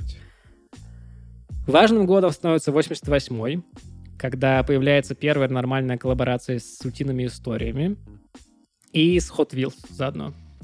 Игрушки выглядят прикольно. Уже тогда они прям, не знаю, выглядели здорово, и хоть сейчас ставь их на полочку. Дальше все шло по нарастающей. Из прикольного, опять-таки, на стыке 80-х, 90-х в Японии выходит серия под названием Changeables. И это уже конкретно такие трансформеры, то есть у тебя есть типа какой-то, какая-то позиция в меню Макдональдса, типа картошка фри, и там что-то раскрывается, что-то поворачивается, и хренак у тебя получается какой-то монстр. А, в 91 году вышел инфернальнейший совершенно калькулятор э, с лицом Рональда Макдональда. Ну и дальше там, типа, Индиана Джонс, какие-то археологические супер крутые девайсы для приключений, коллабы с Nintendo, с черепашками ниндзя, назад в будущее, Бэтмен. Кстати, коллабу с Бэтменом э, в 92 году они сделали, а потом родители такие, типа, чуваки, это как бы и фильм какой-то слишком такой не детский, и игрушки у вас какие-то мрачные. Что это за хрень? И, по-моему, они прям отменили целую серию. Мне тогда. кажется, в Хэппи Милах с Бэтменом нет мороженого. Потому что Бэтмен не лежит. Чё? А ты что, не помнишь этот мем? Нет. Там же был, был, был мем что-то типа с полгода, год назад про то, что Бэтмен не ныряет в пилотку. Господи. В 92 году в Канаде выдают целую пленочную камеру с э, пленкой. Но Германии кадры, но кадры гармошку. надо собирать по одному, покупая разные Хэппи Мил. В Германии губную гармошку, а в Сингапуре обычную гармошку и ксилофон. В 93 году в Австралию залетает коллекция по X-менам и одновременно по Барби. Ну, типа девочкам Барби, мальчикам X-мен, хотя осуждаю. Дальше уже начинается время Диснея, и просто вспомните любой мультик Диснея в 90-х, который вы видели по Первому каналу или по любому другому каналу, обязательно есть серия Happy Meal с этими героями. Короче, тут даже перечислять лень. Ну и дальше там, опять-таки, прикольного. Бэтмен, Мир Бобби, если кто-то помнит такой мультик. О, нифига себе. Фигурки со Спайдерменом в 95 году, где был э, Спайди, МД, Питер Паркер и это разные люди. И Доктор Осьминог. Кайф. Внезапно. Это в Японии, кажется. А, в Японии в этот момент был Суперсоник. В 96 году Супермен, в 98-м My Little Pony и Тамагочи, в 99-й Фурби и Инспектор Гаджет. Ты не помнишь Фурби? Не, не помню Фурби, я просто подумал о том, что, наверное, купить Happy Meal в 90-х годах в России и получить там тамагочи, это равносильно Ну, это просто нет, это- тому, что ты нашел клад, потому что тамагочи стоил как крыло от Боинга, и Happy Meal тоже. Это примерно как, типа, знаешь, купить э, это, как, как сделать репост и выиграть iPhone. А, ну, Это вот такой ну, уровень. слушай, там типа. серии, они же от стран, они от стран к странам разнятся. То есть э, То есть в России то, были деревянные как лошадки, бы видимо. не везде было. То есть там, допустим, в те же X-Men они были только в Австралии. В других странах их не было, вроде как. Из совсем такого уж прикольного был не Happy Meal, была акция. Можно было купить любой вот этот вот сэндвич на завтрак, типа Мак- Макмаффина, Мгм. и тебе давали одноразовую бритву от жилет. Ну, блин, зато вот, типа, вместе с доставкой это смотрится даже прикольно. Ты такой утром проснулся, такой, «Ебать, нечесанная, еще и жрать надо. Та-да-та-та-та. Бритву. Да. Класс. Вообще отлично. Короче, я вот пролистал, опять-таки, да, получается, там сколько? 25 лет истории Happy Meal, и что можно увидеть, это то, что, во-первых, игрушки, в отличие от того же киндер-сюрприза, сильно растут в качестве. Во-вторых, с течением времени становится все меньше и меньше дженерик игрушек, да, то есть каких-то там совершенно отвратительных пластмассовых поделий, которые никому не интересны, какие-то там солнечные очки, что-то еще, становится все больше и больше коллабораций. Как, ну, оно и понятно. То есть все меньше и меньше есть дырок, которые нужно забивать каким-то дерьмом между там двумя какими-то релизами Диснея или двумя релизами каких-нибудь фильмов.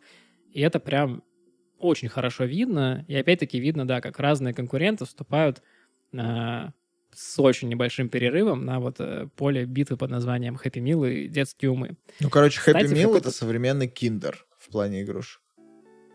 Да, да, они прям только лучше становятся. И до Кайф. сих пор так. То есть в какой-то момент они сильно просели. Например, недавно я купил Happy Meal, потому что там дают машинки с Марио. И мне дали машинку с Марио, я очень обрадовался. Вот.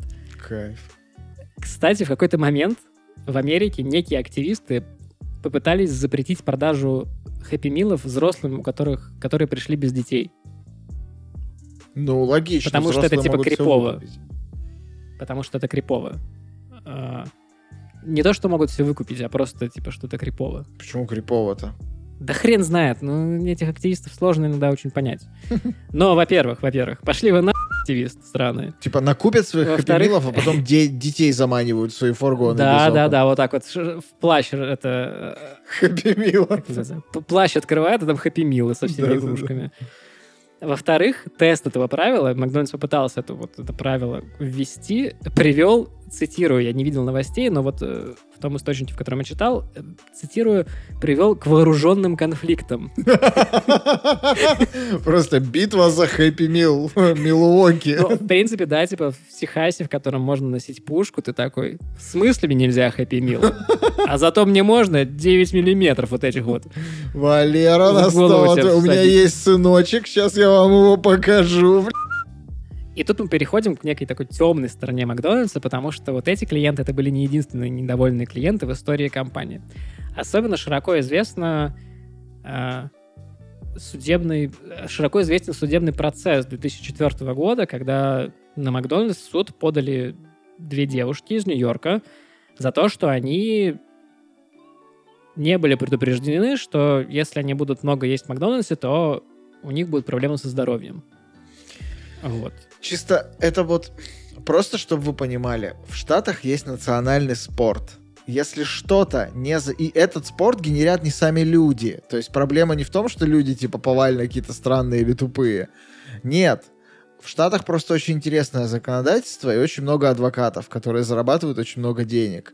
Поэтому, если они видят, что у какой-то компании есть вот такая дырка, типа, а они не предупредили, что у меня будет жирная жопа, если я буду есть одни бургеры. Сейчас мы найдем кого-нибудь с жирной жопой и подадим на них в суд.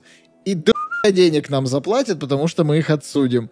По- Отсюда и появляются всякие вот такие инструкции, типа кота не сушить в микроволновке и так далее. Потому что юристы, по сути, генерят поток вот этого ёб безумия. И этот судебный процесс, да, немножко кринжовый, который они, по-моему, все-таки проиграли. Он смысле, вдохновил... Макдональдс проиграл? Не-не, девушки А. проиграли. Там... э, я не помню конкретно, что они там не смогли доказать, но что-то не смогли доказать. Эх, не свезло.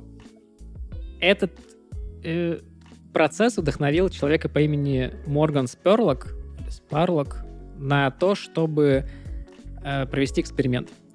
Чувак снял документалку о том, как он 30 дней подряд жрет только в Макдональдсе.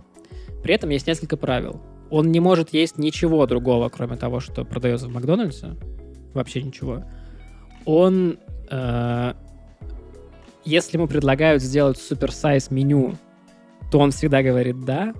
И за этот месяц он должен попробовать все позиции хотя бы по одному разу. Вообще на изиче. Я, я прям готов на деньги спорить, что я... Типа, за деньги я бы этим занялся. Короче, и параллельно с этим он рассказывает о том, как вообще устроена индустрия фастфуда немножко, как вообще устроена организация детского питания, например, в школах, потому что это серьезная вообще проблема, одна из там, типа, ну вот если какой-то мэр где-то избирается, обязательно улучшение детского питания в школах, это будет его а, каким-то ва- важным вопросом, важным утверждением, которое он хочет сделать в своей избирательной кампании. Потому что в школах э, в Штатах кормят бесплатно, и э, важно, чтобы эта бесплатная еда была еще и хорошая. Потому что в некоторых школах там типа просто полуфабрикаты типа разогревают, э, и типа норм. Судя по тому, что мы видим в фильмах, их там кормят гораздо лучше, чем я дома ел в 90-х. Ну, типа, Ну да, но... Полуфабрикаты блин, даже в 90-е, разогревают. так мы и, ими типа, это вопрос всегда просто коррупции на самом деле. Но это вопрос типа коррупции, потому что ты примерно за те же деньги можешь покупать э, и готовить нормальную еду, а просто всем проще что-то такое сделать. Короче, фильм, он прикольный, потому что чувак сначала пришел к врачу, взвесился, стал кровь, там, сходил к трем врачам, они сказали, что ты вообще хорош. Там, кстати, есть кадр, где ему палец в жопу пихают, я вообще не уверен, что это А это точно не чудаки какая-нибудь спецвыпуск? Не-не-не. Вот, и короче, чувак начинает это все делать. А, по-моему, уже на второй день он прям так смачно проблевался. Я прям Но после как- третьего как дня он Стив говорит, О все стало такой, гораздо э, лучше. запускает этот эксперимент, ест Биг Мак, потом блюет по традиции шоу «Чудаки» обязательно. Короче, это очень увлекательный фильм, на самом деле, который отбивает желание есть э, фастфуд. Не, в смысле, так а что с его здоровьем-то в итоге было? Да, да, вот, э, самое интересное. Короче, по результатам, по результатам эксперимента он набрал 24,5 фунта, и это что-то типа 12 килограммов примерно э, за месяц. Не При том, что он себе. до этого... Ну, типа, он весил порядка 80-90 и набрал 12. Его холестерин вырос со 170 до 230. Это прям серьезно, 60 поинтов. И его, эм, ну, процент жира в теле был 11, стал 18. Ну, Он- это, кстати, не так много, учитывая, сколько он набрал. Да, но все равно это, это очень... Ну, да, еще у него было правило, что он, типа, мало ходит, вообще никак не занимается. Короче, он, типа, как бы имитировал жизнь вот такого вот американца, который везде ездит на машине и жрет только фастфуд. А, Даже не знаю, что у него с метаболизмом. Мне кажется, вот я, типа, я за два года на карантине, ну, на вот этом ковидном сидении дома, по-моему, ну, я, конечно, набрал, но, ну, типа, примерно столько же, но это, блядь, за месяц. Если бы я в месяц столько набирал, я много ел мака, я бы сейчас уже килограмм 400 весил, типа. ну, вот, как бы получилось, что получилось. На самом деле, как мне показалось, э, фастфуд там как бы овер-демонизируется, но оно и понятно, что это как бы цель этого фильма. Но мне показалось интересно это посмотреть. Кстати, по результатам этого, по результатам этого фильма Макдональдс отказался от суперсайз меню, оставил только маленький, средний, большой. А суперсайз пропал. Именно вроде как из этого фильма.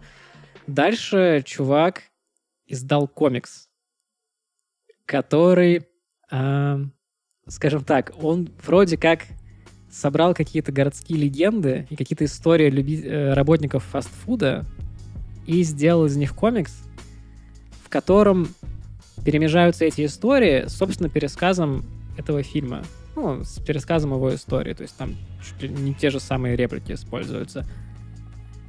А вот истории, их как бы рассказывает такой рассказчик в виде очень-очень жирного такого клоуна, который просто омерзительно выглядит, он прям реально злой. Он говорит, я типа хочу, чтобы вы все сдохли, потому что я хочу, чтобы у всех был холестерин под 800, короче. Я вас всех ненавижу. И там история, знаешь, в стиле, что там какие-то крысы там типа вместо макнадицев, что там они все валяют по полу, потом делают из этого бургер, что там что-то плюются куда-то. Ну, короче, вот это вот все. Короче, святой Старик, войной пошел на, на джанк фуд. Да, да, да, да. И это заставило меня вспомнить и обратиться. Комикс тоже классный, его, наверное, сложно найти. Э, на русском его точно нет, но если найдете, то тоже, наверное, рекомендую. Он прикольный такой сборник таких страшилочек. И это заставило меня обратиться к последнему уже на сегодня пункту нашей повестки. Это конспирологические теории, связанные с Макдональдсом.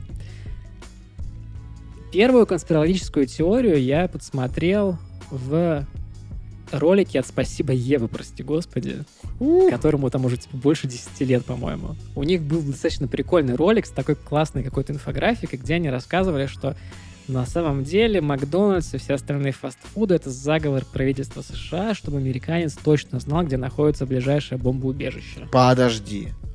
А, да. подожди. Я видел тоже легендарный ролик как раз про это же, только про «Спасибо, Ева» там никто ничего не говорил. Или My Ducks Vision — это «Спасибо, Ева». По-моему, это «Спасибо, Ева», да. да. А, По-моему, про одно и то же. Там типа такая классная инфографика, да, и там в конце предлагают распечатать адреса всех Макдональдсов и отнести в ракетную часть соседей. Да, это, это тот же самый ролик, да, да. По-моему, ну, то есть мне кажется, что это «Спасибо, Ева». У меня с этим роликом вообще связано очень интересное воспоминание, короче. Я, это первый ролик, который я My Ducks Vision увидел вообще на Ютубе. При этом я на него попал как-то типа... Ну, это было лет там, я не знаю, реально лет 10 назад. Ну, давно. Я был еще очень молодым и не очень уверенным пользователем интернета и, и Ютуба. И я включил ролик, и я его смотрел на серьезных щах. И только ну, вот... Кстати, в это легко поверить. Только в конце я что-то такой в смысле отнести в ракетную часть?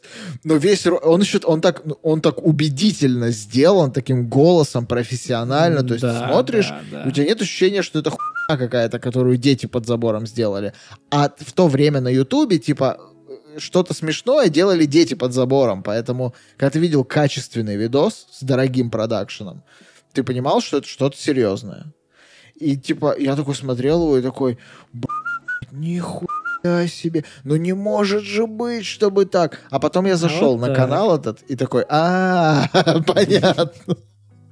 Короче, может быть, это и не спасибо, Ева, но мне почему-то так запомнилось. Ну, дальше я обратился в американский интернет с запросом про теории. Первая как бы, теория или городская легенда состоит в том, что в гамбургерах используются дождевые черви. Эта теория еще 70 какого-то года, и хотя она изначально относилась к Вендис, ну, к сети быстрого питания, она в итоге прилипла почему-то к Макдональдсу. Э, также есть теория, что хоть Макдональдс и заявляет, что бургеры у них из стопроцентной говядины, это не мешает Макдональдсу подмешивать в фарш коровьи глаза. Прости, господи. Слушай, ну вот знаешь, крабовые палочки, особенно дешевые, делают из ментая, но скажем так, вот мы знаем, что из ментая, и нам не надо смотреть дальше этого знания. Не надо знать, да. Т так же, как вот эти, знаешь, палочки есть куриные, типа, такие в панировке, mm-hmm. тоже дешманские. Мы знаем, что там должна быть курица. Ну, и, да. И не ну, надо нам знать хорошо, больше. И да, славно, типа... да. Курица и курица. На самом деле, именно с глазами это точно неправда, потому что сами глаза достаточно дорогие, их покупают ученые для исследований каких-то экспериментов. Короче. Я уж думал, опять китайцы в спирте mm. замачивают, получают какую-нибудь ну, водку особенную.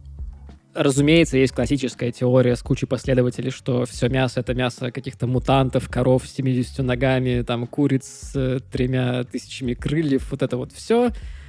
Эм, есть очень странная теория, что в милкшейке мороженое и картошку подмешивают свиной жир. И если с картошкой я еще могу понять, то вот милкшейк со свиным жиром мне не очень ясен. Ну вот, кстати, по поводу картошки с жиром, это мне кажется, такая какая-то переродившаяся история. Вообще, раньше, э, ну, и, и сейчас, наверное, в- вне Макдональдсе, в тех местах, где, короче, во фритюре делали не только картошку фри, э, масло для фритюра всегда использовали несколько раз. Поэтому а картошка, которую жарили в каком-то месте, где делали еще что-то во фритюре, так или иначе была с канцерогенами из-за повторного использования вот Мгм. этого масла из-под чего-то другого. У, ма- у братьев не было такой хуй, потому что у них вообще ничего во фритюре, кроме картошки, не готовилось. Поэтому, типа, ну, смысла вообще не Ну, было в логично, этом. да. Ну, и самое замечательное, подытоживая весь мой рассказ, начали мы, если помните, с Макдональдляндии и с э, повара с головой в виде котлеты. В 2014 году был замечательный вирусный фейк, который утверждал, что есть исследования независимых ученых, Ну, да-да-да, по секретным документам. экспертов, да, что на фабриках Макдональдса в США нашли следы конины и человечины. Да, Такие дела. Всего хорошего. Вот и хорошо, что закрыли ваши эти Макдональдсы у нас. Мы, значит, в теремок, судари, походим. Покушаем блинов с лопаты. Типа того. Да, вот такая вот история лора от э, психоделических мультфильмов до мяса из человечины. Надеюсь, вы простите нам этот хронометраж. Мы хотели сделать такой, ну, небольшой мемориал нашему любимому, наверное, э, заведению общественного питания. Я бы даже сказал, что Макдональдс это больше, чем еда. Это больше, чем, безусловно, изобретатель фастфуда в мире. Макдональдс это часть культурного кода, из которого в том числе и мы состоим. Меня недавно был интересный разговор про то, что вот есть типа какой-то условный русский культурный код, ну типа матрешки, балалайки там, в котором мы растем. Но я думал над этим и понял, что мы, дети 90-х, а, были, как бы, формировались как личности вот в этом питательном сиропе из фильмов 80-х, Макдональдса, каких-то игрушек, видеоигр. И, наверное, вот это, э, этот образ Санта-Клауса, который едет на кока-кольной машине, или Рональда Макдональда, который весело кушает с детьми бургеры. Человечину. Человечу. Он нам даже ближе, чем какой-нибудь условный Морозко. Потому что в нас этого Конечно, больше да. с детства. И мы, типа, Ну, гораздо более западоориентированные Я люди. когда про это думаю, мне кажется так, что мы были первым поколением, которому от души насрали в голову, но при этом люди, которые это делали, не знали, как это делается. Да, и мы Если на отскочили. Западе все технологии уже прям сильно-сильно были отточены, и то есть, ну вот опять-таки эта история с тем, что мультики, которые полностью построены на том, что это реклама этих хлопьев на завтрак. Ну, типа Да-да-да. Флинстоуны. Это, это же не мультик, это, это реклама хлопьев и каких-то шариков и прочего.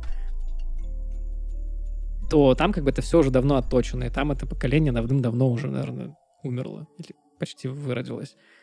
А нам как бы прямо от души так срали, при этом совершенно не понимая, что они делают, и получилось то, что получилось. Я считаю, что это великолепно, потому что мы все разные, у нас у всех свои какие-то ассоциации, воспоминания.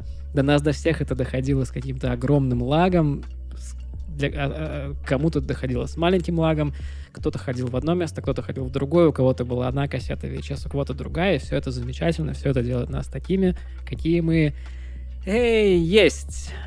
Да, да. А Макдональдс, как и очень многие крупные бренды, давно уже стал не просто э, заведением рекламы и так далее, а и действительно неотъемлемой частью городского ландшафта и культурного ландшафта, в котором и мы, и Америка, и очень многие другие страны мира проживают прямо сейчас.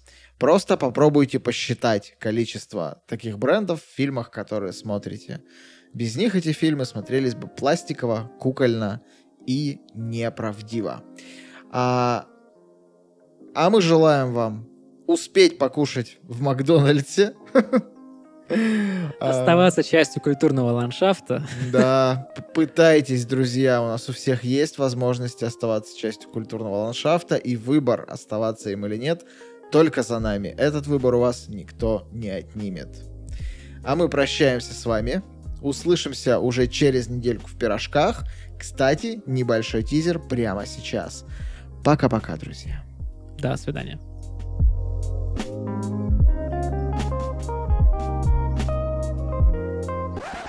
но при этом город очень красивый, вот такой он прям идеальный для Инстаграма, если солнечная погода, то эти небольшие европейские разноцветные домики стоят вплотную, центр, который вытянут вдоль реки, и ты там переходишь с мостика на мостик.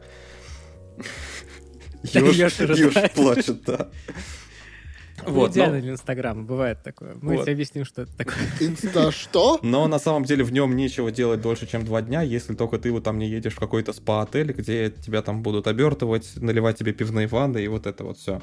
Вот, то есть... А бывает... Ну, это все, да, это все это все чудесно. А главное, ну, как бы, Чехию мы любим не за музей. Что там с только пивом? Что про пивные ванны было. М- можно поподробнее, пожалуйста? Я только молочный. А, ну молочная, да, кстати. кстати, офигенно. Я один раз был в молочной ванне. Пив, пивные ванны мы там пробовали. Мы когда в прошлый раз...